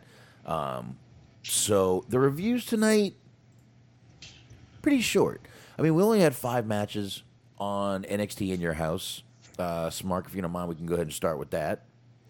Sure. Um, let's just start here. I loved the old school intro. To In Your Yes, House. very much Loved so. it. We got a little bit of Dok Hendrix. Now, Smart. They played the theme that we talked about a long time ago, the original In Your House theme with Yep. the uh, Soul Singer. They did. They did. Now, And speaking of, Please. speaking of musical performances, uh, this was one of my favorite moments of the night. They had what was like the worst attempt of, at lip syncing that I've ever seen in Oh. anything ever. This poor lady comes out, and I feel bad for her because it's not her fault that her music is awful. She probably tries. Uh, she comes out to sing, and, and the song itself is already not good, but they don't turn her microphone on, seemingly. Right. So, like, she's pressing the microphone to her lips. She's singing or pretending to sing, pantomiming with all of her heart, and we're not hearing a damn thing. It just, it was the worst. But it was, it was amusing to watch. well, the problem is not that they didn't turn her microphone on. The problem is that she was lip syncing the song. hmm and I don't think she had headphones in at all, or even an earpiece, Or a sense of rhythm or timing. But or a, and this was Naomi Fox who did this. Um, this may have been the worst lip syncing performance I've ever witnessed in my life. Um, I was listen. expecting at any minute for her just to like drop the microphone and just do start doing like a hoedown like Ashlee Simpson did on Saturday Night Live. Listen, I used to go to a bar every Saturday night that did karaoke and seen I have seen some of the drunkest people get up there and do karaoke, slurring words, damn near falling over, singing songs that no one should ever ever attempt with that much alcohol in their body. In other words, "Don't Stop Believing" by Journey. I've I've heard that one, and one little Middle Eastern guy used to get up and do the song um, "Shine" by uh, Collective Soul, and it was the fun. I if I had a camera phone back then, I would I literally would use this as a drop. He is, he was the funniest guy in the world. Um, but uh, he would do it. I have seen drunk people, and it was better than this lip sync performance. Literally, literally. I have seen I, I, I- trust me i have seen some amazing karaoke performances in my life. I went every i literally lived behind i could walk that this was krabby jacks. I could walk to this bar every saturday karaoke. It was always a good night. Wednesday nights too. But i always had to work so i took it easy. I usually only had seven or eight beers on a on a wednesday Of course, yeah. You got to take it light. You got to ease on into the weekend. I get it. Yeah, you know, weekend I used to do a good, you know, over a 12 pack a night. Easy. Easy. So, you know, you know, take it easy on the weekdays. Take it easy. I'm still, uh, unfortunately, I'm still. I, I feel like still- the most humiliating moment, uh, and of which there are plenty, of my drinking career was I had bought a weekend supply. And this by weekend I mean it was already a Friday night, so it was Saturday and Sunday. It wasn't even like Friday, Saturday, Sunday. Hmm. Two days. Two, about two days worth of liquor. Brought it to the counter. And the guy looked up at me with a smile on his face and no hint of sarcasm says, Oh, you're having a party? like, yeah, I suppose I'm having a pity party and it's for myself. And uh, you're invited if you want, I guess. You know, me and my wife do that. We go up, we go by, and the guy's like, "Oh, having people over," and we're like, "Um, yeah, you know, just playing cards." and then we get in the car, and we're like, "It's just us playing cards." yeah, yeah, yeah. So uh, yeah, yeah, I, I got you. Um, anyway, I, I, I'm really not. Listen, there was obviously some sort of timing or audio issue. I am uh, just like you said. I'm not going to put this all on her. Not every performance is going to be good, but this was really, really, really bad. I I shouldn't have been laughing at it, but I did. I, I, I did. I, I was having a good time with it too because I was like, uh, at first I had to like sort of look at other people's comments online to make sure that I was seeing what I thought I was seeing because I was like, there, there's no way this is as bad as it looks. And then I was reading it, and I was like, nope, nope, this is as bad as it looks. Yeah, yeah, yeah, it was. Um, Todd Pettengill hosted. I liked that. Uh, I I was really, I got to say, I was. Keyword is going to be was in this sentence. Um, did it, put it in bold, italics, underline it. I was excited to see a crowd in the uh, in the arena. I was until things started happening and you literally forgot they were there. It's like they it, it, they were dead for the whole fucking show. Pretty much, yeah. It seemed like it was like they just like all the. It seemed like almost all the tickets were just comp tickets. Like they just found people on the street and were like, "Here, you want to be on TV for a minute?" Dude, the you know what? I, I- I'll just go ahead and get into it. I'll skip the first match and go to the match after the Mercedes Martinez versus Li match. You know, we get mm-hmm. Li. She's doing. She's dominating most of the match. She gets the win over Martinez. Boa hands her the chair. Mercedes takes it, hits Boa, hits Li, and the crowd, literally, you could hear Mercedes Martinez not yelling, talking to Xia Li. She's talking, and we can hear it in the fucking microphone because the crowd is so goddamn dead. You know, it, I, I, I- don't get it. Now, I did read where they kind of fucked over the people. They, you know, they were supposed to ride buses and this and that, and it was a, a, a real trek to get in there.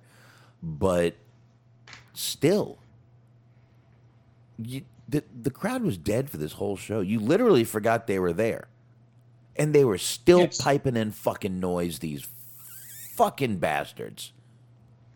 Oh yeah, they're they're still going to. I like I was hearing people talk about how it's going to be you know, we've talked about it too. It's going to be interesting to see how crowds actually respond to some of the stuff that we've been seeing on a weekly basis, the Raws and the SmackDowns, NXT and the like. But that, you know, th- there's also a very obvious fact of the, the idea that they're going to still tamper with the crowd audio. They're still, you know, they're going to change it, turn it up in certain places, turn it down in certain places. They have a record of doing it in the past, so there, there's still going to be some tampering around, you know, regardless of who's there or not there. Assholes. Mm-hmm. assholes. But it, look, uh, uh, that I, I liked that match actually. Like I said, Xia dominating for part of it. Mercedes Martinez obviously is there to put over talent more than win big matches. Um, I mean, Mei Ying gets up. She's all pissed at Mercedes. Mercedes Martinez gets in her face. She gets choked and thrown into the fence. And again, the crowd is dead. I, and and Mei Ying, obviously the cousin of Mae Young. Um, I, I, I, obviously, uh, but I, I just don't understand where the crowd was for most of this. I really don't. For this match, especially, they they were even dead during the first match, Smart. But uh, let me go ahead. Let's just go ahead and start with the uh, match that we just talked about. This uh, Mercedes Martinez versus Xia Li. But um, what did you think of this match, man? The Mercedes Martinez Lee match? Yes. It was not good. Like I don't blame people for not reacting, but it was sort of interesting because it was one of two. There were five matches, but two of the matches actually had feuds. Everything else was kind of just thrown together for the sake of it's time to have a big show, so here's what we have. True. But this one they actually had a feud. They built it for like two or three weeks, not the longest build, but you know they tell the whole narrative of you know Li was in the Mae Young Classic. She wrestled Mercedes Martinez. Mercedes Martinez kind of took her lightly, dominated her, and she was there to sort of you know avenge a loss or avenge a, a you know a, a sight uh, being snubbed by Martinez. So that was where the feud. There's a like sort of bitterness about it. So the story that they told, the story that they built on, and then the match that they gave us were were sort of contracting. They were they weren't. The match itself wasn't as good as the actual build for it. It seemed like Li pretty much just sort of dominated the match, and then Mercedes Martinez got offense in after the match was over. Mm-hmm. Like she was way more impactful after the match than she was during the match. And I mm-hmm. feel like that what ended up happening afterwards was way better than the actual match itself. Like you could have, it would have been a fine match if you incorporated everything. You know, if you incorporated Mercedes Martinez, you know, taking out you know breaking out the chair and doing what she did with the chair and all of that in the match and then she it's still the same thing happens she gets distracted Mei Ying blows the smoke in her face and throws her off the ring and she's off the ramp rather and she's dead or whatever and then you just have Li win that way that would have been a way better way to end it than how they did end up going about it Yeah, I mean, I, I, I could see that. And you know, the, the storyline actually felt like they put those two together and then remembered, oh shit, they wrestled at the Mae Young Classic. Holy shit, let's throw that in there.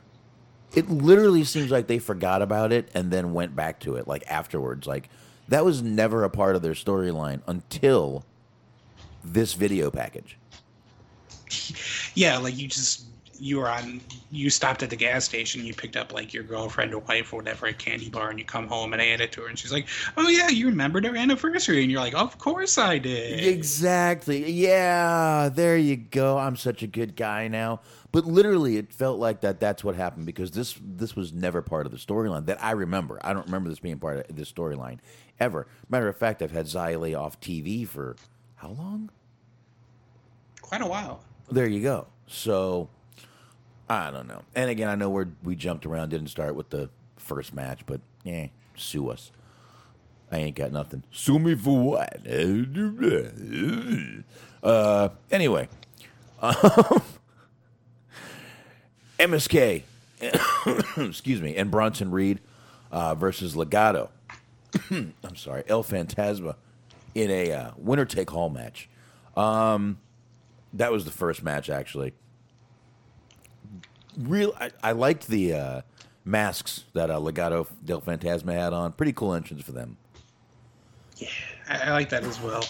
And I think it was a good, like you had mentioned, it's kind of surprising that the crowd wasn't into it because this was like sort of the prototypical of everything that you had on your show, the match would seemingly be most likely to get the crowd going early. Exactly. There was a. I mean, this was a hot match, man, and the crowd was still dead for this one. I mean, you've got MSK and Bronson Reed out there in matching black and green, and that doesn't even pop the fucking crowd. I, did enjoy that. I enjoyed how even though they're a makeshift tag team, they still color coordinated. It, I genuinely mean that. It's such a dumb thing, but it, it just stands out when you have somebody like two members of a team are wearing blue and one guy's wearing red or whatever. It just it clashes in a way that's like visually unappealing. No, I, and and I mean, listen, if you're gonna, you don't want to clash, even though you're in a wrestling match. Mm-hmm. Oh my god, this all just reminded me of a of a, the, a skit from the uh, Good Morning Vietnam. Nice. Anyway, um, yeah, I, I, I mean, literally that the fact that they were in matching black and green gear was in my notes. I mean, they literally the green was the exact same shade. It was I I I appreciated it also, smart. I did.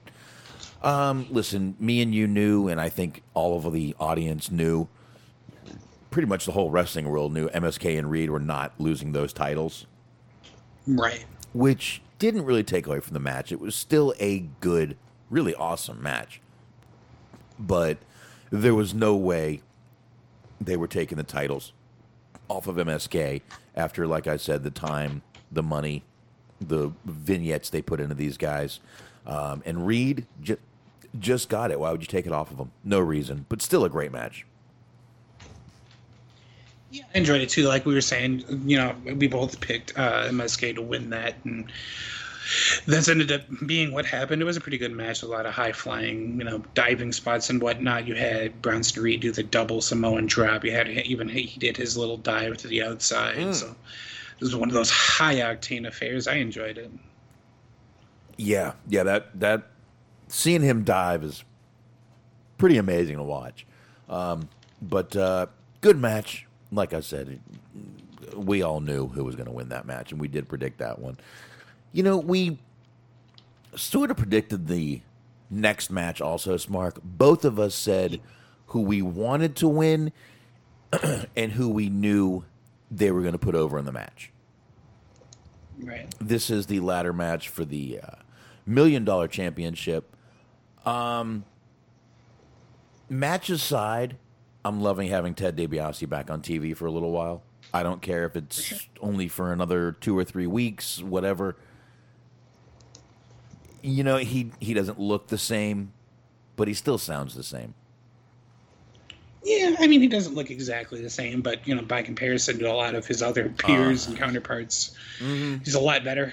I mean, the fact that he's even that he's alive is, is a victory compared to some of the other people, the wrestlers that passed away early. But then he he, he sort of just looks like an older version of Ted DiBiase. Well- a little bit grayer, a little bit chubbier. You know, it happens. Well, like Shawn Michaels, he turned his life over to God. So yeah, but he did it in a time before he lost his eyes. true, and he didn't lose his smile ever. No, No, he no. kept his eyes straight and his smile wide. Absolutely. So, like I said, match aside, really good to see DiBiase back on television. I just nostalgic for me, for me. But um, listen, good match between these guys. Grimes is good in these. Uh, he's good in these gimmick matches. No matter what the gimmick match is, Grimes seems to excel in all the gimmick matches because let's face it, that's what he really is. He's a gimmick match guy. All the matches he ends up having at takeovers seem to be gimmick matches. They're never just singles matches. He has those on NXT, but all the blow off matches are usually some sort of gimmick match for him. Um, and a sick jump from him off that scaffold. Yes. Yeah, there's a couple of he took a couple of good bumps because he took that that was like a neck breaker. He was straddling a ladder and Knight ended up hitting with a neck breaker and he landed basically head first onto like the side of the ladder. And it like flipped over so that it was more vertical or more horizontal rather. Um I I gotta give him some credit though, because like we've seen dozens upon dozens upon dozens of ladder matches at this point, and they actually managed to find a way to make some of it look kind of unique. I enjoyed when they were like basically sword fighting with the ladders. That was cool. Yeah, yeah, you're right. That was pretty cool. Um, and obviously, in my opinion, and I'm not speaking for Smart, but I believe in your opinion, the wrong guy did win this match when LA Knight did win this match. Um, and we found out the wrong guy won this match on uh, last night, on Tuesday night, which we will get into real quick. Um, like I said, my notes for the other two shows are very short, like literally three notes for Raw, four notes for NXT. Um, I've just, it's been a lot of work get, getting packed after 10 years of collecting shit. Jesus, I'm not even sitting here hitting anything. My fucking throat's just getting dry. Um, but yeah, LA Knight wins the match, Mark. Um, I got to tell you, they were they were flying blind getting that thing down because that case was so big. If you didn't notice, he couldn't even see it. Right. Yeah, it was like a glass case too. It was like sort of they wanted you to believe that it was like bulletproof or whatever. Hmm. So it's like it was different than your just standard. The belt was on the la- the rung, or the belt or the briefcase with the belt was on the rung of the ladder or whatever, or on the little hook device that they hold up above the ladder. Right, right. The little carabiner, I believe they're called. Um, hmm. That's Mark. There were a lot of pull aparts and a lot of chaos going on during this show, um, yes. Which led to at the end of the show, Regal saying that there may need to be a change. May need to be a change. So uh, we will uh, get into that when we talk about NXT, which we'll jump right into NXT and then we'll just do Raw last real quick. Um, that way it's kind of, you know, together, if you will. Um, but uh, you know, we get Ember Moon and uh, versus Raquel Gonzalez for the NXT Women's Championship. This was another one, Smart. We knew they weren't taking that belt off of Raquel. Uh, not to put anything, not to put Ember Moon down, but she certainly isn't going to lose it to Ember Moon right now. I, I, you know what I mean. Again, I'm not Right. saying anything bad. I like Ember Moon. I actually think she's very good, but not now.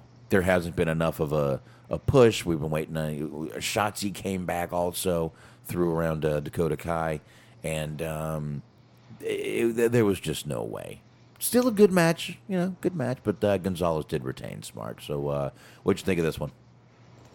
I thought it was. I thought it was pretty good. It was probably the best or one of the best matches that Raquel Gonzalez has had during her time in NXT. It made me laugh because it, they were talking about in con commentary that you know she's never had a bigger challenge than, for her belt than she's had against Ember Moon, and then they, they also I was hearing reviews say that it was her best match as champion. But it was like she's had one other title defense, so it just seems weird that it was like because it was just the other the only other person that she fought was uh, Mercedes Martinez for the belt. So she's had one other challenger. It just makes me laugh that they're like talking about her title reign already as a or this like grand, you know, long sprawling thing that's just been happening for months and months and months at this point. It's like when a single parent calls their child their favorite kid, and you're like, "I'm the only fucking kid." Don't you take that from me. I, I worked hard for that honor. I, I fucking I was the homecoming king at my home school. At my homeschool Homeschool homecoming king. I like that. you know what I like that for. Oh That's right. shit! That's that's that's cool. I, I, I'm happy for you, Smark. I'm glad you were the. Uh, I'm, I'm, I'm, I'm, I'm glad you had that. Now, did, did you wear a crown? Is my question. Well, I, I did, but that was already uh, a part of my day to day like fashion sense. Burger King. I had some. I had some. Yeah. Well, yeah. I mean, they gave it to me, so you know, I'm not going to throw a gift away. I mean, you were the, you were the king of Burger King. Um, Dude, I used to, man when I, I used to love getting that little hat when I was a kid. That little crown, put that on my head. Oh, that was the shit right there, man. You literally felt like a king as a kid for just a just just a few seconds when you put that on your head. For sure, for sure. like, I mean, as an adult, I bought like one of those fucking frozen, like a snow cone, hmm. and then the truck that I got it from, they gave people lays. So they gave me a lay, and I just walked around the rest of the day with the lay on. I was like, "Fuck it, why not?" Did you walk around with a leg going, "Ugh, I got laid"? I didn't walk around doing that as much as I just posted a picture to my Facebook with that caption and felt ashamed of myself because I was in my late twenties. Uh, I, I went to Fantasy Fest a couple of times down in Florida, which is in Key West, and it's basically um, the night before Halloween, or is it? No, it's Halloween night, and it's like Mardi Gras. but with bath salts. No, no, not not in Key West. Key West is just a bunch of drunk, stoned people partying all the time. But you, you go down there and literally, I think thirty times, because you get beads and guys just literally walk around going, "I got laid. Look, I got beads. They're laid. They're like lays." I swear to God, it's it's it's the most annoying thing in the world. It's it's it's really annoying. It was a it, it- it's a fun time though, man. Everyone is running, uh, walking down Duval Street, drunk as fuck. Every bar is open. Oh, Key West is a fun time during Fantasy Fest, man. It's literally like a like a mini Mardi Gras. I've seen sort of videos about that. Like we'll see them in like a documentary here or there about it. Seems like a really good song. Many, many drag floats. Many, many. And uh, it was it was it was a fun time being down there though, man. It was a real fun time being down there. So my my my buddy Mike has a ton of pictures. I should have him fucking send me those. I bet he still has them. He was a picture collector. I bet he still has a bunch of those pictures. So, but uh, anyway, I'm not sure how we got on that. But anyway, the Great American Bash is going to be July 6th.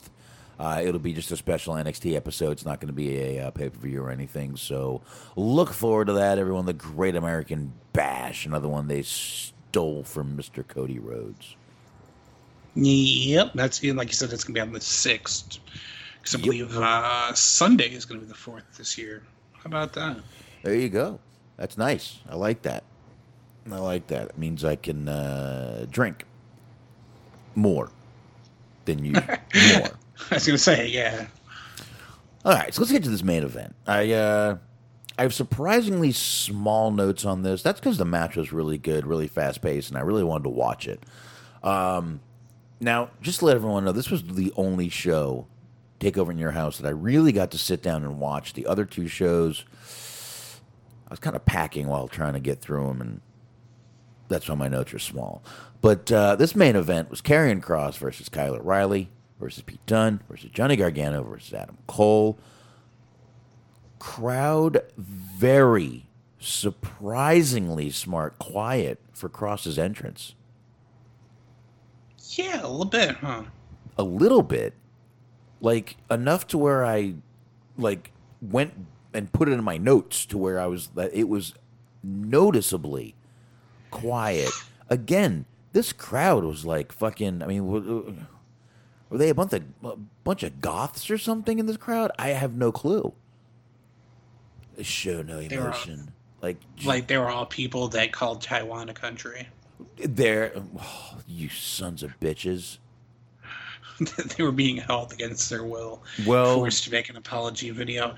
There, was, they said it was 300 people or so. That was like the Capitol Wrestling Center was at capacity. I, I believe they said 340. Okay, yeah, it could have been I, 340. I think that might I don't don't don't quote me on that, but I think that might have been the uh, might have been the number. Um, I was really though shocked at how quiet they were for that entrance. Um, that might make them a little nervous.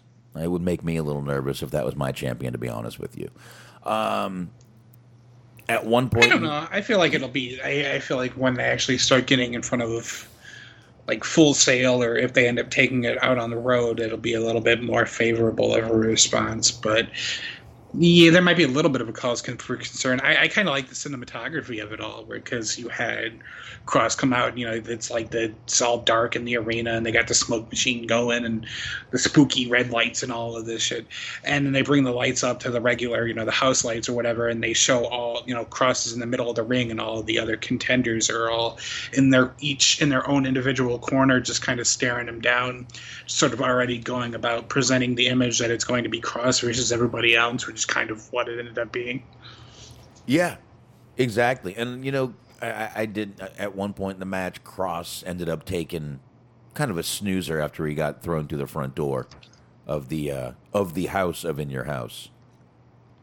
Um, he was gone for a good while in this match.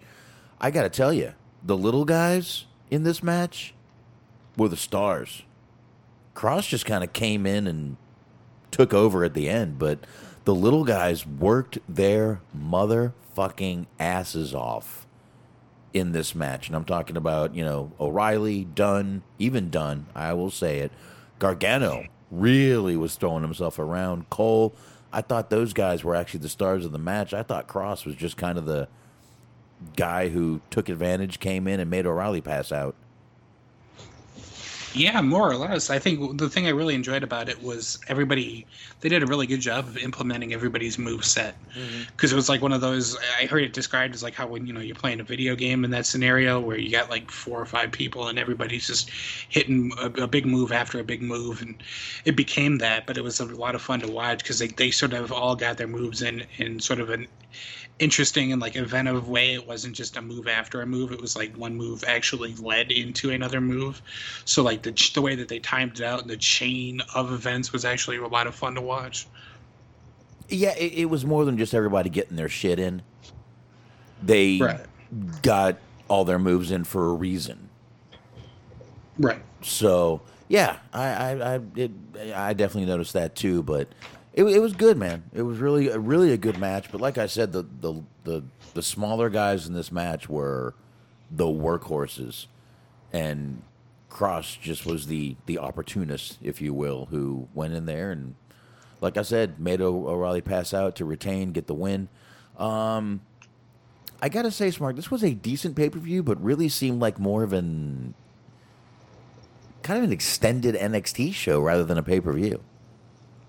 Some of the matches very much were like the opener. Again, the opener wasn't bad, but it did seem like it would be sort of a match would find like on maybe a main event of an NXT television show, where it was it was like didn't necessarily stand out. It wasn't bad. It was just there was no real big moment that made it feel like a takeover match, if that makes sense. Mm-hmm. The women's match wasn't great. It was sort of a two two show match with the ladder match and the main event being the, the kind of stuff that stole the show. And like I said, you already came into it with only being two feuds on the show, so that was also kind of a thing that they had to deal with. Well, it really was basically a two match show because really the first three matches were pretty much just an hour. I mean, you, we had an hour and a half left in the show. In a two and a half hour show after the first three, when they started the entrances for the last match or the the the, the match before, so it was a you know, like you said, it was definitely a two match show. Um, but I, I, I, like I said, it just kind of felt like an extended NXT show. Didn't really feel pay per view ish. No, not necessarily. So, I guess to kind of run through NXT, I have again four quick notes on NXT. Um, I guess the biggest thing we could talk about NXT is um, we mentioned Regal on the pay per view, said there may need to be a change. And Samoa Joe ends up returning to NXT. Right. Yeah, that was how the uh, pay per view went off the air. Was there was a couple of different pull parts and melees and brawls throughout the show, and then at the end of the pay per view, Regal was looking on all downtrodden and sad, and said that he just lost control of the ship, and it might be time for a change, and walked away sad in the night, Incredible Hulk style, and then that leads to NXT thir- Tuesday. Yes, yes, it does. With Joe returning, um, Regal was in the ring like being berated by Karrion Kross. Uh, suddenly, I mean, literally, Basically, calls him a pussy for crying. Basically, Doesn't exactly use the word pussy, but he's, you crying, Regal. Are you crying? Uh, yeah, yeah, pretty, uh, pretty cool stuff right there. And then the next thing you know, we hear Samoa Joe's music. He comes to the ring. Um, Regal offers Joe to be the new GM, and he's like, "No, no, no, no, no. I'll be your enforcer." And basically, Regal says, "Okay, fine. There's two things you can't do, Joe. You cannot be an active competitor." and you can't lay hands on anyone unless provoked. Now we got to see him get provoked when Cole was backstage with O'Reilly getting a pull apart, and he pushed Joe, and Joe beat the shit out of him. Yes, he just straight up chokes him out, chokes out old Adam Cole, which is kind of makes me laugh because I understand that they had to get Joe over as you know being the enforcer, hmm. but it just makes me laugh that they sort of built Adam Cole up to be like the guy who, if anybody would have won that five man match, it would have been him, and then immediately after that, he's just getting choked out by a guy that doesn't wrestle full time anymore or at all, I guess at the moment. Yeah, yeah. I don't know if he's cleared. I don't know what's going on with Joe, but right now, this is the stipulations he has. Can't be an active competitor and can't put your hands on anyone unless, provoked. This will lead to a storyline with Joe becoming an active competitor again on NXT, which is fine with me. Um, if they're going to start bringing a few guys back to NXT, that might not be a bad idea. To be honest with you, to be honest. Um, again, we talked about maybe Daniel Bryan coming back and being on NXT. I think that would be amazing. Some of the guys you could have matches with over there. Amazing, amazing. So we are getting at Great American Bash uh, Cole versus O'Reilly, part two. That's right. There you go. Um, next little thing I got is Trey Baxter made his debut. Uh, answered Kushida's open challenge for the Cruiserweight Championship with Kyle O'Reilly watching on, and um, O'Reilly did challenge Kushida to a match next week's mark. That's right. This was uh, the former Blake Christian from uh, GCW. Right. Did a little bit of PWG, some New Japan USA too. Mm-hmm. He's really fucking talented. Like he debuted in 2017 and he's already at NXT. So it's like it took him no time to get up the ranks. Like Wow. he showed up as like, he from like, they gave him a shot on a GCW show and he got so over just in the one show that they like made him a full roster member until WWE snatched him up. Wow. Yeah, that's pretty damn good right there. You know, four years. So they got him. They got Alex Zayne, who was another, like he was sort of his nemesis there because they're both guys that do a lot of high flying, and they're both on GCW together, and they both ended up going. Well, you got uh, Christian in NXT, and I guess Alex Zayne wrestles on 205 Live, so I will never see him again. But good for both of them. Yeah, yeah, yeah, yeah, yeah. Cool. And I, I knew he had done some. I think I might have seen him on one GCW show, but I'm not 100 percent sure. Um, but uh, yeah, made his debut. Did damn good in the match. Just Kushida obviously keeping the title against a debuting guy. So that was that. Now, LA Knight has already turned on Ted DiBiase's mark. Yes, which I'm, I'm not necessarily against this idea, but man, did they fucking choreograph this. Oh yeah, they did not Eh. want Ted getting hurt. Well, no, no. I mean, like they, you could see this coming from a mile away. It was like somebody was like like a horror movie where you see the couple having sex, and then you see like the killer walk into the bedroom, walk into the like open the closet doors, start looking through their clothes, like pick up five dollars off the table, and then stab them. Like you knew it was coming, but it, they drew it out for as long as humanly possible because he was just he goes on at length for what felt like a good ten minutes talking about how he had the Ted DiBiase wrestling buddy Yep. to, to go back to you know earlier he had the action figures and how big of a deal it was the dream come true he's finally gotten everything he's ever wanted being able to be the million dollar champion and being on nxt and you're just waiting for it waiting for it and waiting for it and then he finally goes you know of course now that i've got everything i want i'm going to get rid of something i don't need and he starts you know waylaying poor old charles DiBiase. Yeah. Yeah, yeah, he did. He uh beat him up pretty good now. See, this is why they should have gone with the country boys, Mark. You know how these Yankees can get, right? Mm-hmm. They can get Can't violent. Yeah, these Yankees can get violent. That's why you, know, you should have gone with the country boy. Should have just gone with the country boy. Um, now Grimes does came out come came out come out and uh, make the save after Ted DiBiase takes a little bit of a beating. Um, now, does this make was this the clear cut babyface turn for Cameron Grimes? I think so. I think we already kind of got there. Like the crowd, we were talking about the crowd didn't really cheer for much of anything, Right. Make any noise during the pay per view, but what little reaction that they did have to give, he got. He got it from them, so the crowd's already kind of been in his corner, and I think now when we start getting to them actually being in front of, you know, the full scale, 100% live capacity crowds on a week in week out basis, I feel like he's going to be getting a lion's share of cheers. So it does sort of make sense, I guess, if they're going to keep the character basically the same, to just still make him a face. Yeah. Now I'm wondering if we're going to get the whole on next Tuesday. Oh, I should have gone with you, Cameron Grimes. Then you know, blah blah blah. Or are they just going to phase out Ted DiBiase right now and just have Grimes and uh, LA LA Knight go after each other? You know, they're very much making Ted DiBiase out to be like kind of a floozy. Like this man is a he just goes from like whoever has the advantage that week, he's in their corner. Like if Cameron Grimes gets beat up one week, he's you know with LA Knight, and then if LA Knight gets beat up by Grimes, he's with Grimes. So he's very much he is a unfaithful manager. I would I was kind of hoping that Grimes would just start stomping the shit out of him, be like, oh, you want to talk shit now, Ted? You want to talk shit now? Nah, I think this was used to turn Grimes and and I think this was actually used to turn Grimes and DiBiase babyface.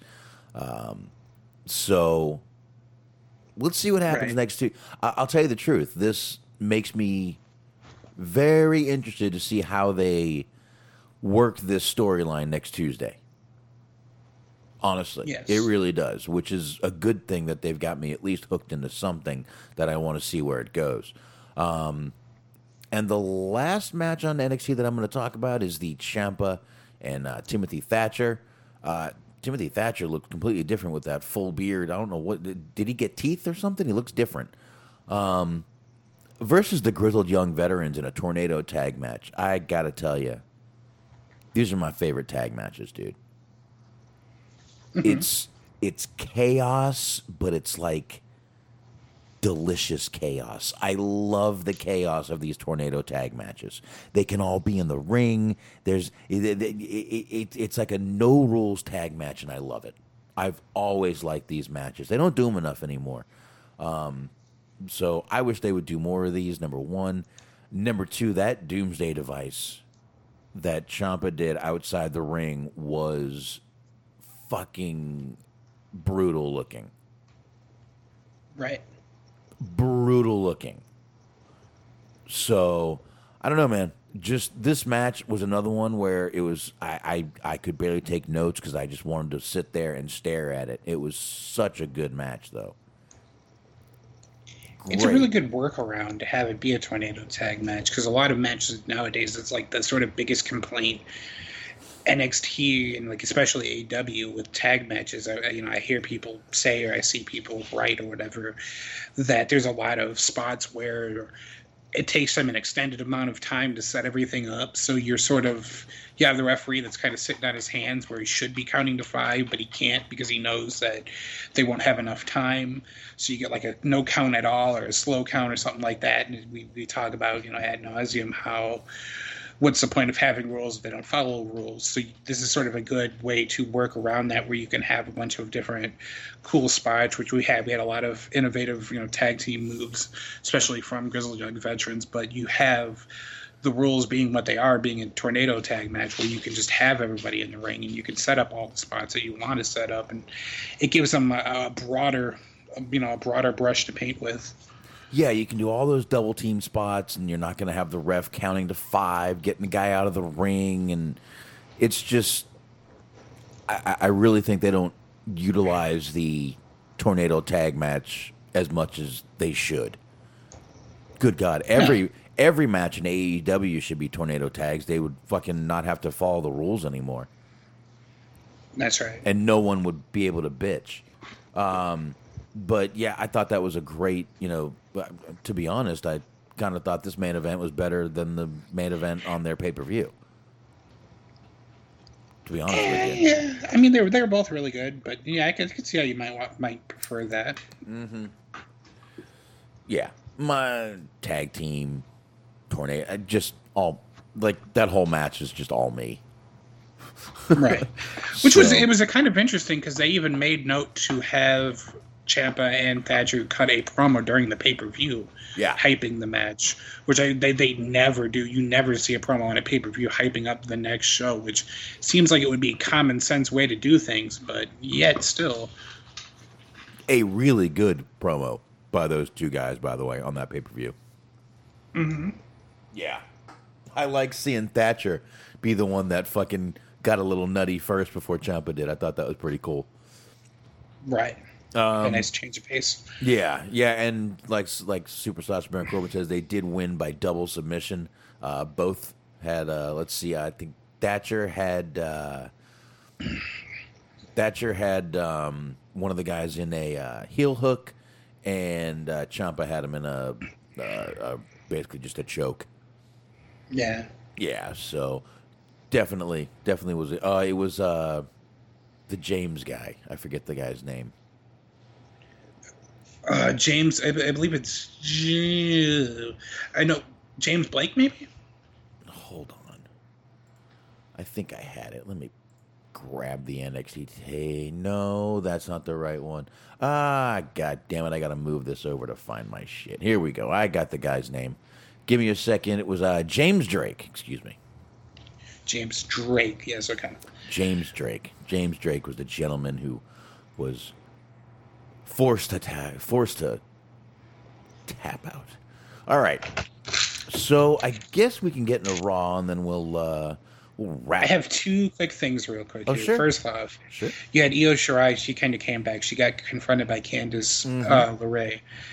And this ends up leading to an ambush. You have shot, uh, you have Indy Hartwell come out and blast her from behind, and like both members of the way are taking turns attacking her. Beth Phoenix referred to it as a foreign assault, which seemed like a poor choice of words, but it made me laugh, and I'm surprised that nobody but me noticed that. Because I Hmm. literally made a note to write in my notes. She used the phrase, now it's a foreign assault, which I was like, Jesus, that is poor choice of words. I also had a little bit of a laugh because before the main event, they have Mackenzie Mitchell like in the backstage area with Regal and Joe.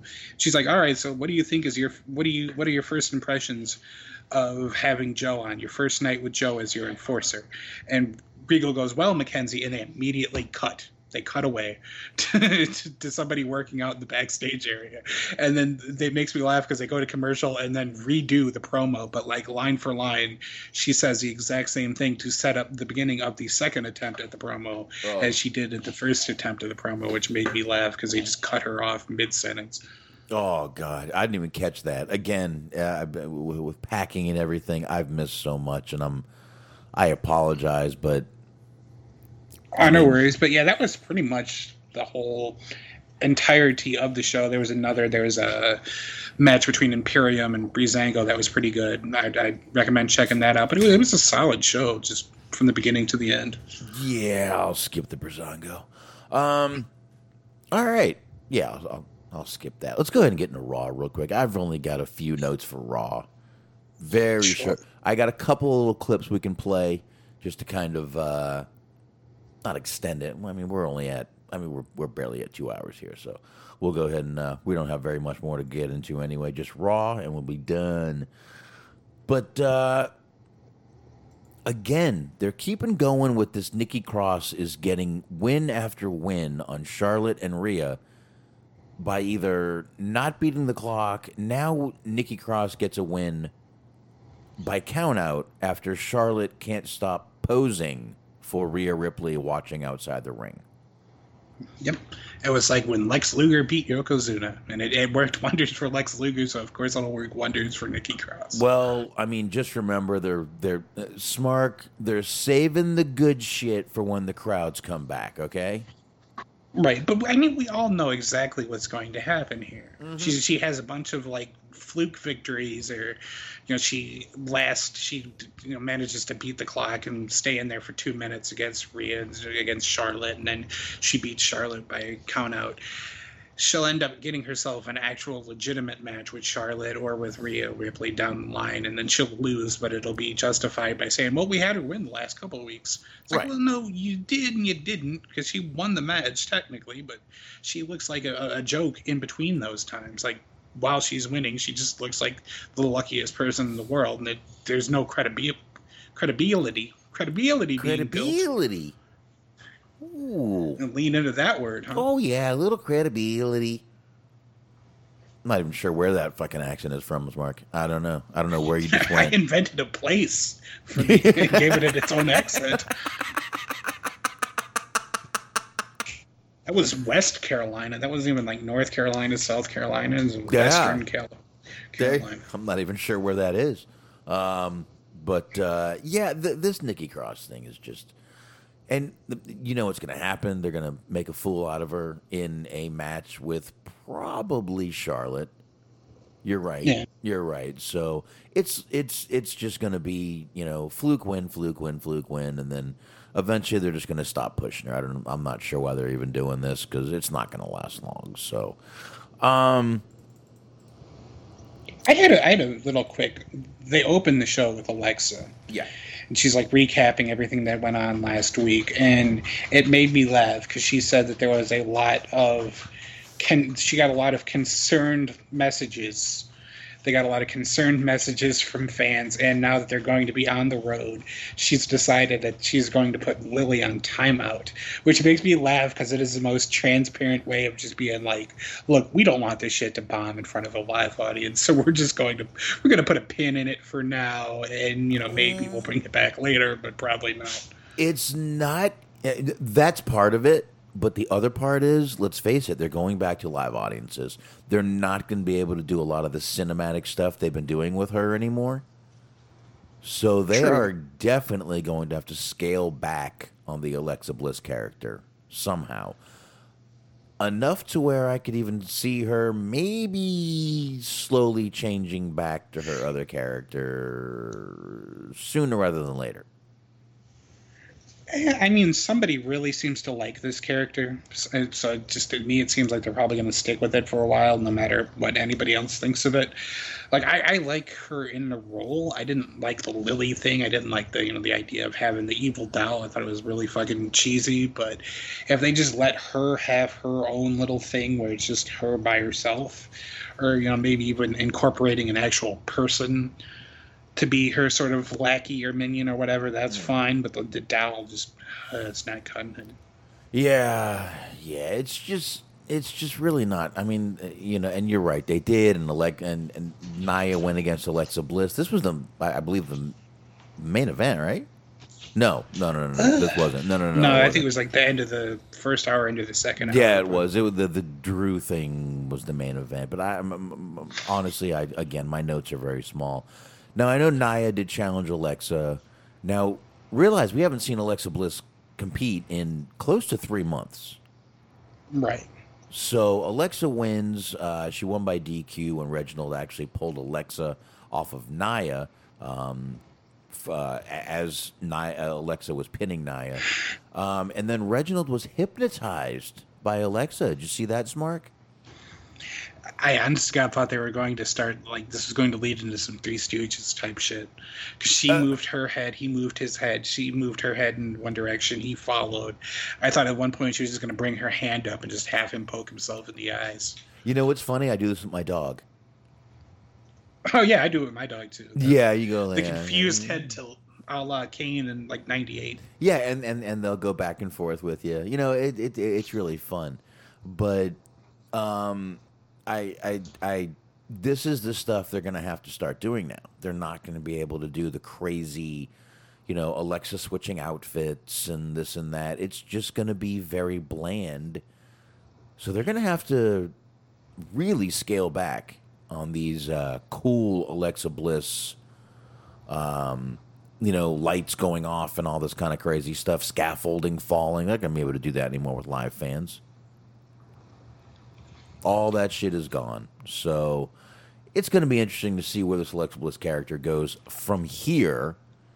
And um, has anyone? d- d- does anyone have a milk carton with Bray Wyatt on it or the Fiend? Anyone?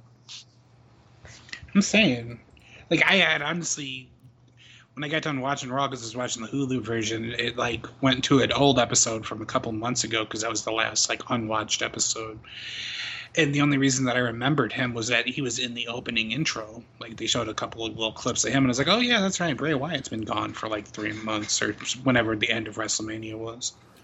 Well, they did that, and then you know Alexa did the whole turn thing on him. He did one little, you know, um, uh, uh, the, the the the the the the Firefly Funhouse thing, and then that was it He's gone. You haven't seen him. Right. I don't know, man. I mean, that's bad. And then now we got this Jeff Hardy shit. Where are are, are, are we heading towards Jeff Hardy inner monologue again? Because I got to tell you, I might be the only one that actually liked the Jeff Hardy inner, inner monologue thing. My God, the promo he did with Riddle. Oh, it was a tour de. I have never like, and I have been in plays when I was in middle school and elementary school, and I've gone to like plays No. for children, children's plays, and I have never in my life seen somebody like so clearly reading lines than Jeff Hart. You know, I, this is weird coming from me, but I think you should listen to your partner Randy Orton and Oh. do because he knows what's best. And I'm like, you have the fucking who is standing there with the cue card? dude it it, it it it was like john cena was reading the line mm-hmm. it was it was so bad it was so bad and riddle kind of had this look on his face like really dude and it, when riddle has that look on his face that's pretty bad That's He's trying bad. so hard. and I, I i will play the little rko interaction i do have that uh, we'll play that in a minute here but um, this jeff hardy stuff is just not going to be good. Um, it was Jeff Hardy, John Morrison, and then Cedric. Cedric, for some reason, is out there and says he's being insulted. Well, how the fuck are you being insulted? Challenges Jeff, and Jeff is like, "I'll retire on the spot if I lose." And it's like, well, now we know you're not losing. Right. Well, I think he had a match with him like a week or two prior. Yeah. Where he beat him. Jeff Hardy beat Cedric Alexander. So that was where the sort of, I guess, disrespect came from. All I know is these guys are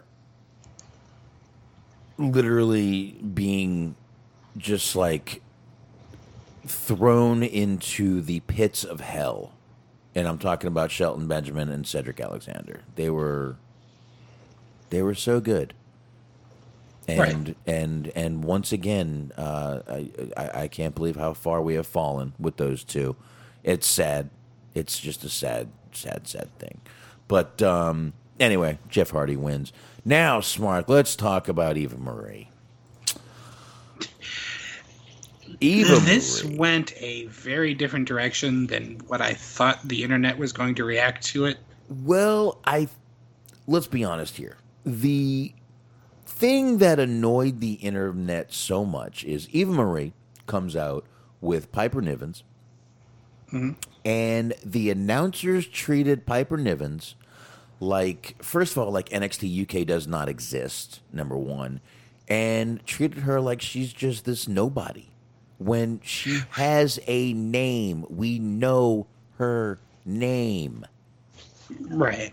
Well, that that's what made me laugh because it was like people were saying that, like we're supposed to believe that these people never watched NXT UK. I was mm. like, you talk about the commentators because yes, they never watched NXT UK. I don't think that they're going home and on their leisure time watching NXT UK. Right. No one is. But it just it makes me laugh because it's like you know somebody could pass one of them a note that's like here's this person, here's where you might know him from. Yeah. Yeah, I, I and, and you know, and, and the more you who is this person? Oh my god, who is this girl? It's like we know how, you're ri- talk about insulting the intelligence of your audience. I mean, it's 2021. We all have the fucking internet. We know who this girl. You guys actually literally like focused on her in that last um Mae Young uh, tournament. They they they focused on her. And now we're just stupid and forget and you know these fans are just dumb and you know they're all just you know uh, oh you know the, the the the little men in black light pay no attention you don't know who this is we don't have NXT UK you've never seen it um it I felt bad for her honestly but I guess she's fine with it um Eva never Well, the, the sort of thing that's surprising though is like it hasn't happened yet, but like you know it's coming. Like you can see the dynamic that they're building here is at some point they're going to have her end up being the one that's like basically female version of Otis. yes Where it's like it's the attractive girl and she's keeping her around as for lack of a better word, but I'm also kind of doing this on purpose, I will admit. She's her heavy but you have her coming out here and doing the dirty work. Mm-hmm. And there's the inevitable promo where you're going to catch her just talking about how she's just like big dumb fat slob moron. And it's like you are like inevitably you're going to just set off an internet firestorm because that's what I thought was going to happen already just by the dynamic of it all. And I was reading some comments and you know tweets or whatever, and there was people that were just over the moon that she won the match and had you know got her moves in, coupled with people that were mad Naomi lost and all of that. But like, it's gonna happen. It's gonna Well- happen. It's just a matter of time. Well, Piper didn't win the match. Eva Marie did. She declared herself Well, yes. the winner. She declared herself the winner. Piper's jumping all over her. Um, yeah, I see this going the same way. She's Eva's going to be like a Chad Gable type of character. Um, she looks great. She, she looks like a goddamn bikini comp- uh, competitor. She's she really does. Eva Marie is amazing looking. She definitely looks a little bit uh, older, but she is a little bit. But yeah, this was a very strange segment, and this was pretty much the talk of Raw. Um, so And a fun fact: she is the only person from NXT UK that's been on the main roster really, that they like called up to be on the main roster. Yep. that is interesting. We'll see how. Well, I guess we'll all see where this rolls to. But uh, we get the RKO versus New Day. That was a good fun match to watch. Um, but the interaction once again between Randy Orton and and Matt Riddle are just hilarity and getting some are good, some are bad. But let's go ahead and play this one, Mark. Hey, Randy. Hey, what do you think about Elton John? What? Okay, ne- never mind. Hey, I just wanted to say sorry for last week. I just want you to know I promise I won't let you down tonight, bro. All right, well, do me a favor. Anything. We're out there tonight. Don't try to be another Randy Orton. Just try to be Riddle. Whatever that means. Does that mean you like me? No. Oh, Okay.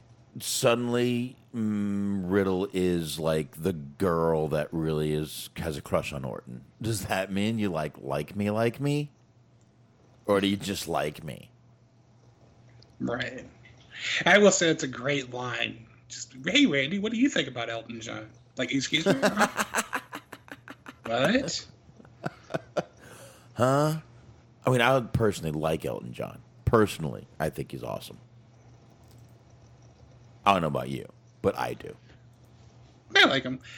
And speaking of liking things, and they, they unfortunately they had to be them because they had to kill it by putting too much text on it. But that T-shirt that they have, where you essentially have just this cartoon drawing of a snake that looks stoned out of its mind riding a like scooter. It is an incredible T-shirt design, and had they just left it at that, it would have sold so many fucking units. But they, of course, had to like put the big logo everywhere and the team Yeah. name, and they just busied it up and made it just this giant mess. But if they would have just left the drawing, the cartoon drawing of the snake stoned out of his mind riding a scooter without any other explanation, so many people would have bought that fucking T-shirt. Yeah, they they they they do overthink sometimes. They they definitely do. They definitely do. But uh, um, yeah, I mean, listen, I'm glad the RK Bro thing is still going on. Uh, I didn't think it was going to lose its luster, but it's starting to lose its luster already. um, but uh, I, I, guess uh, honestly, man, the last thing, like I said, the the the main event and stuff is all just like regurgitated bullshit at this point. Um, the last thing I wanted to mention was the little thing with. we- had a little backstage segment where Mandy Rose and Dana Brooke are in very tight tank tops taking a photo shoot backstage.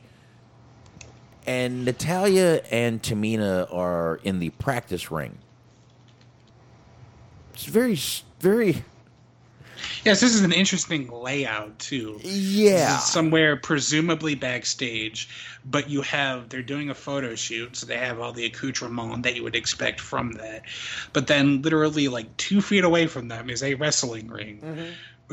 where wrestling is being taking place rather you have like natalya and tamina are just out there training and then they're trying to do a photo shoot alongside of them but apparently like dana and mandy need absolute silence in order to like put their hands on their hips and puff their back out a little bit Yes, see, this is what I was wondering. Why would this bother you? You're not recording. This isn't a movie. This isn't a. You're not making a TikTok or hmm. anything. So why? This shouldn't bother you. But the. Some of the yes things. that, that is again an interesting point Yes. because if you just follow the logic of this promo the faces are acting like heels the heels are acting like faces the heels are just trying to train and perfect their craft and get better as performers like in this kayfabe like experiment here the scene that we're talking about and meanwhile dana and mandy are mad that they're making too much of a noise distraction by wrestling. They're distracting, they're taking the attention away from their photo shoot. And these are, again, supposed to be the good guys or the good mm. girls in the scenario. Yes. Now, I can't do the explanation justice. You, uh, Smart, you're good, but I don't think you're that good. So what we're going to do is play the audio. So right now they're walking up to uh, Tamina and Natalya. Here we go. Excuse me. Hey. Can you keep the noise down a little bit?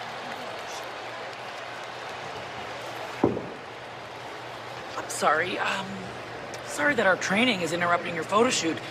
It's pretty clear to me that you guys care more about how you look in pictures than what you do in the ring. What's that supposed to mean? No offense, but if you put half as much work into your skills as you do your looks, you'd probably be champs by now. You ever think about that? We take things serious. We work hard and we won our match two weeks ago. You guys were standing right there. I mean, you should know.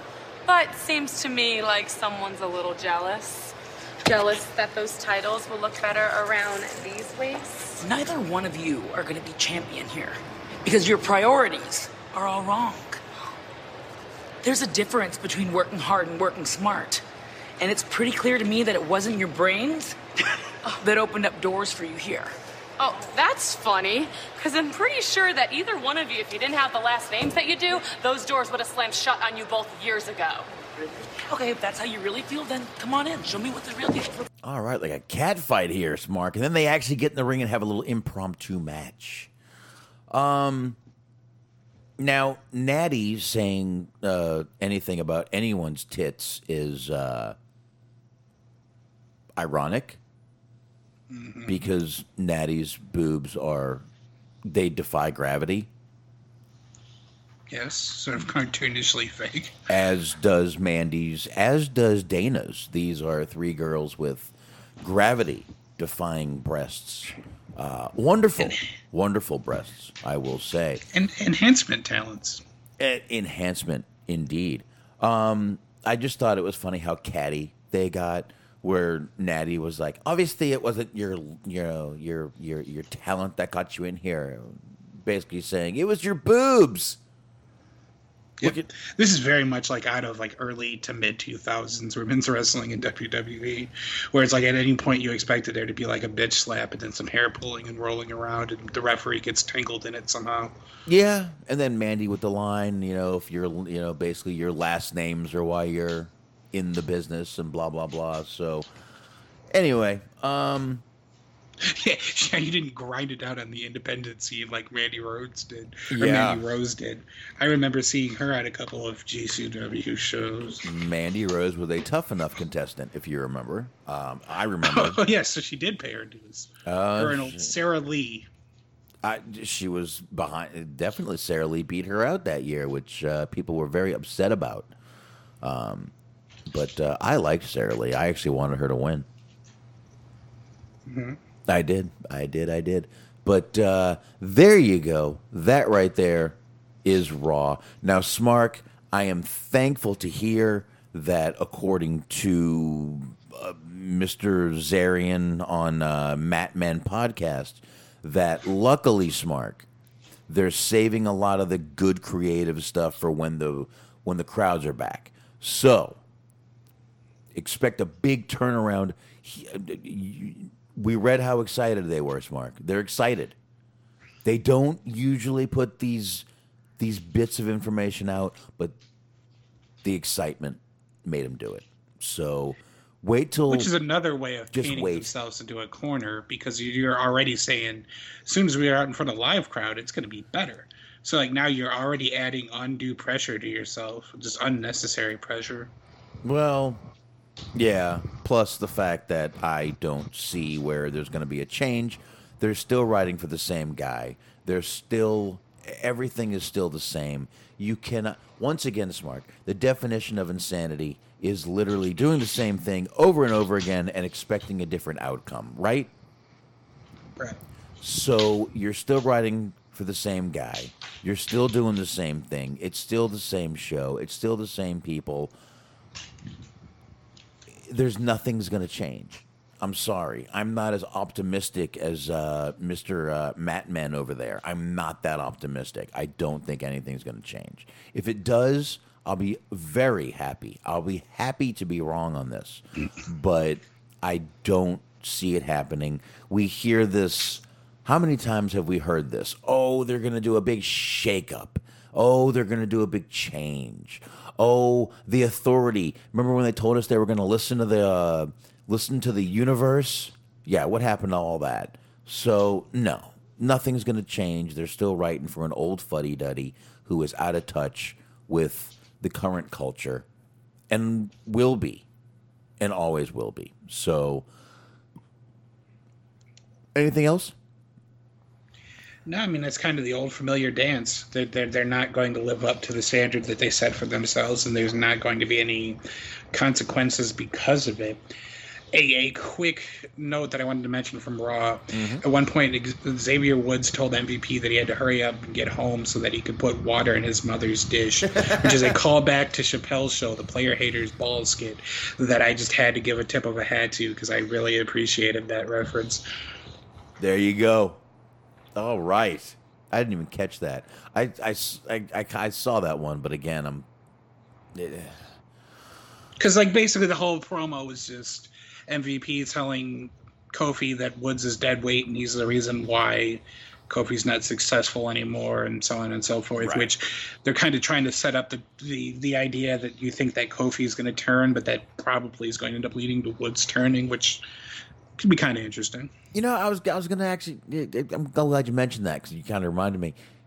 I think it's gonna end up being Woods too, which kind of just brings us right back to the whole thing with Cedric, and I don't know. It just makes it all seem like it, it's a rehash again. it's the same thing for sure, but it's gonna. I feel like it, there's gonna be different results, just because it's more advantageous for them for Woods to be successful, because his face is all over just many different things. He has the YouTube channel. He's on G4. Like it, it's just way more beneficial for them to have somebody that they're actually doing something with and pushing as a big deal, to be on all those you know media platforms and avenues and things like that. Yeah, all right, that makes sense. Yeah, you're right. He is. He is more of a face for the company. You're right. You're right. So, all right. Glad you brought that up. We can wrap up on that right there. I'm uh I'm good to get out of here. I'm gonna go ahead and hit the take your drunken ass home. Ooh, I still have a beer and I gotta piss like a motherfucker. So let's go ahead and get this music going. And of course, I want you guys to check out Cheeseman Mojo and G Wiz. That's right, those are the high marks over there. You want to be checking them out. Where? Mixlr.com slash Middle Mitt network. That's right, there's two T's in Mitt. You want to be checking them out. 8.30 p.m. Eastern Time, Sunday nights. And of course, Bobby Anthem, Bobby Blades, the Inhumans over there, the Inhuman Experience. Go subscribe, binge listen. You will not be disappointed. Go ahead and check out those guys over there. Once again, the Inhuman Experience. And of course, Everything Unscripted Wrestling Podcast. Go out and check those guys out over there on all the usual podcast platforms and blog talk radio. Eric, Doug, and Daniel, great guys. They have me on all the time, and I definitely appreciate it. And of course, speaking of appreciating, we appreciate old Steve Milan over there sharing the show. Letterboxd, B-O-X-D.com slash Stephen Milan, two L's in Milan. He's over there reviewing films. And of course, if you want to find us, Stitcher, iHeart, Spotify, Anchor, YouTube, TuneIn, Player FM, anywhere you find good podcasts, you can find us smart. That's right. Mondays 8:30 in the Middle Mitt Podcast Network. Cheese on Sports Sundays 10:30 a.m. Mo Dirk City Machine Guns with Mojo with Dirk, and last but never least, be sure to check out our friends at Planet Raglan Tour. This is the Planet Raglan Tour podcast with Bobby Anthem, Papa Dave, Sincere, Yuck Nasty. Season two is here. Episode one dropped this week. It's got three new stories for you to check out. The time has arrived, so rejoice and still go ahead and subscribe for the rest of season two. All right, there you go. And just a quick warning either probably in a couple weeks, I am going to need a day, a, a, a, show or two off just to uh, finish the move, get moved, get set up, all that stuff. So be prepared. Might be taking a, maybe a full week off, maybe just one night off, either a, probably a Friday off. Um, I don't know when the last time I missed a Wednesday was. Jesus Christ. Uh, so, all right. That is it. So we will see you. I will let you know before we uh, take off, obviously, let you know the little pro- programming change. And definitely want to thank the chat room, always coming on in, joining us, keeping this show uh, rolling and steaming along. And anyone who downloads this show, much appreciated. Smark Friday. That's when we Yes, sir. come. That's when we come back. So you know what? Friday. See you. Adios. Oh, it's time to take your drunken ass home. It's alright uh, if you don't know what to do with yourself.